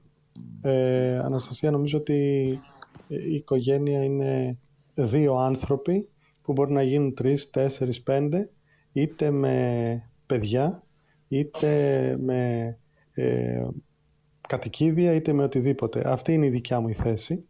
Ε, η οικογένεια επίσης μπορεί να είναι δύο άνθρωποι που συγκατοικούν και με ένα άλλο πρόσωπο ε, συγγένειας πρώτου βαθμού. Η οικογένεια μπορεί να είναι τα πάντα. Το θέμα είναι, ε, το είπαμε και στην αρχή αυτό, θέλω να σας πω όμως ότι ένα από τα μεγαλύτερα προβλήματα που υπάρχουν είναι τα αποθυμένα. Τι εννοώ; Εννοώ ότι έχω δει, είμαι 51 χρονών αυτή τη στιγμή έχω μία μικρή εμπειρία και έχω δει ανθρώπους να έχουν χιλιομετανιώσει που δεν έκαναν καριέρα. Το θυμούνται φυσικά όλοι μετά από κάποια ηλικία, ε, προσπαθούν να κάνουν πράγματα και έχω δει πάρα πολλά ε, ζευγάρια και πάρα πολλές οικογένειες να διαλύονται εξαιτίας αυτού του αποθυμένου να γίνει μια καριέρα. Ε, συμφωνώ πάρα πολύ και με την Εμιλία. Γιατί πρέπει να επιλέγεις το σωστό άνθρωπο. Είναι πολύ ξεκάθαρα αυτά τα πράγματα και συνδυάζονται όλα. Και η καριέρα και η οικογένεια. Δεν είναι ή το ένα ή το άλλο. Αυτά ήθελα να πω. Τέλεια Νικολά. Έλα Θοδωρή, έλα, sorry. Έτσι είναι. Τελικά είναι, ε, αν παίζει το ζευγάρι, ωραία μπάλα. Γιατί σήμερα με τόση πάσα που έχει παίξει, ε, θα, θα πω ότι το θέμα είναι το ζευγάρι να μπορεί να παίξει ωραία μπάλα, να μπορεί να συνεργαστεί, να μπορεί να κατανοήσει ο ένας τις ανάγκες του αλλού. Ε, βασικές αρχές συντροφικότητας δηλαδή. Ε, και στις μεταβολές στις, στις ζωές τους, ε, όταν κάποιος πηγαίνει ένα βήμα λίγο παρακάτω, κάτι αλλάζει στη δουλειά του, να δίνεται και ο χρόνος προς, προσαρμοστικότητας, έτσι. Ε, έχουν ακουστεί πολλά ωραία πράγματα και πολλά επίσης ευαίσθητα πράγματα στη σημερινή κουβέντα. Ε, τα οποία κάποια κιόλας είναι και λίγο έτσι, όχι και τόσο ευχάριστα, ως προς το, οι ιστορίες που έλεγε η Μιλία για τις κοπέλες που δεν βρίσκουν την ανάλογη υποστήριξη από τους συντρόφους τους. και ε, παράλληλα όσο ακούω όλα όσα είπε και η Αναστασία και οι υπόλοιπες ας πούμε κοπέλες, θέλει αλληλοκατανόηση όλο αυτό το κομμάτι. Αν αλλάζαμε λίγο το θέμα του σημερινού room, τελικά ίσως τελικά δεν, τελικά δεν είναι οικογένεια καριέρα. Είναι συντροφικότητα καριέρα. Γιατί αν υπάρχει αυτό, τότε μπορεί να γίνει και η καριέρα. Αν μπορείς να συνεργαστείς με τον άλλο, να δείξεις την ανάλογη κατανόηση, θα τα καταφέρεις κιόλα μετά στο τέλος. Δεν θα μπορούσα να συμφωνήσω περισσότερο, Θοδωρή μου. Πραγματικά δεν θα μπορούσα να συμφωνήσω περισσότερο. Λοιπόν, φτάσαμε στο τέλος και του σημερινού room. Πάρα πολύ ωραία συζήτηση. Προσωπικά την απόλαυσα πάρα πολύ και θέλω να σας ευχαριστώ πάρα πολύ όλους που ήσταν εκεί. Ραντεβού για ένα επόμενο room. Σύντομα εύχομαι. Πολλά πολλά φιλιά σε όλους. Τα λέμε την επόμενη φορά. Πολλά φιλιά.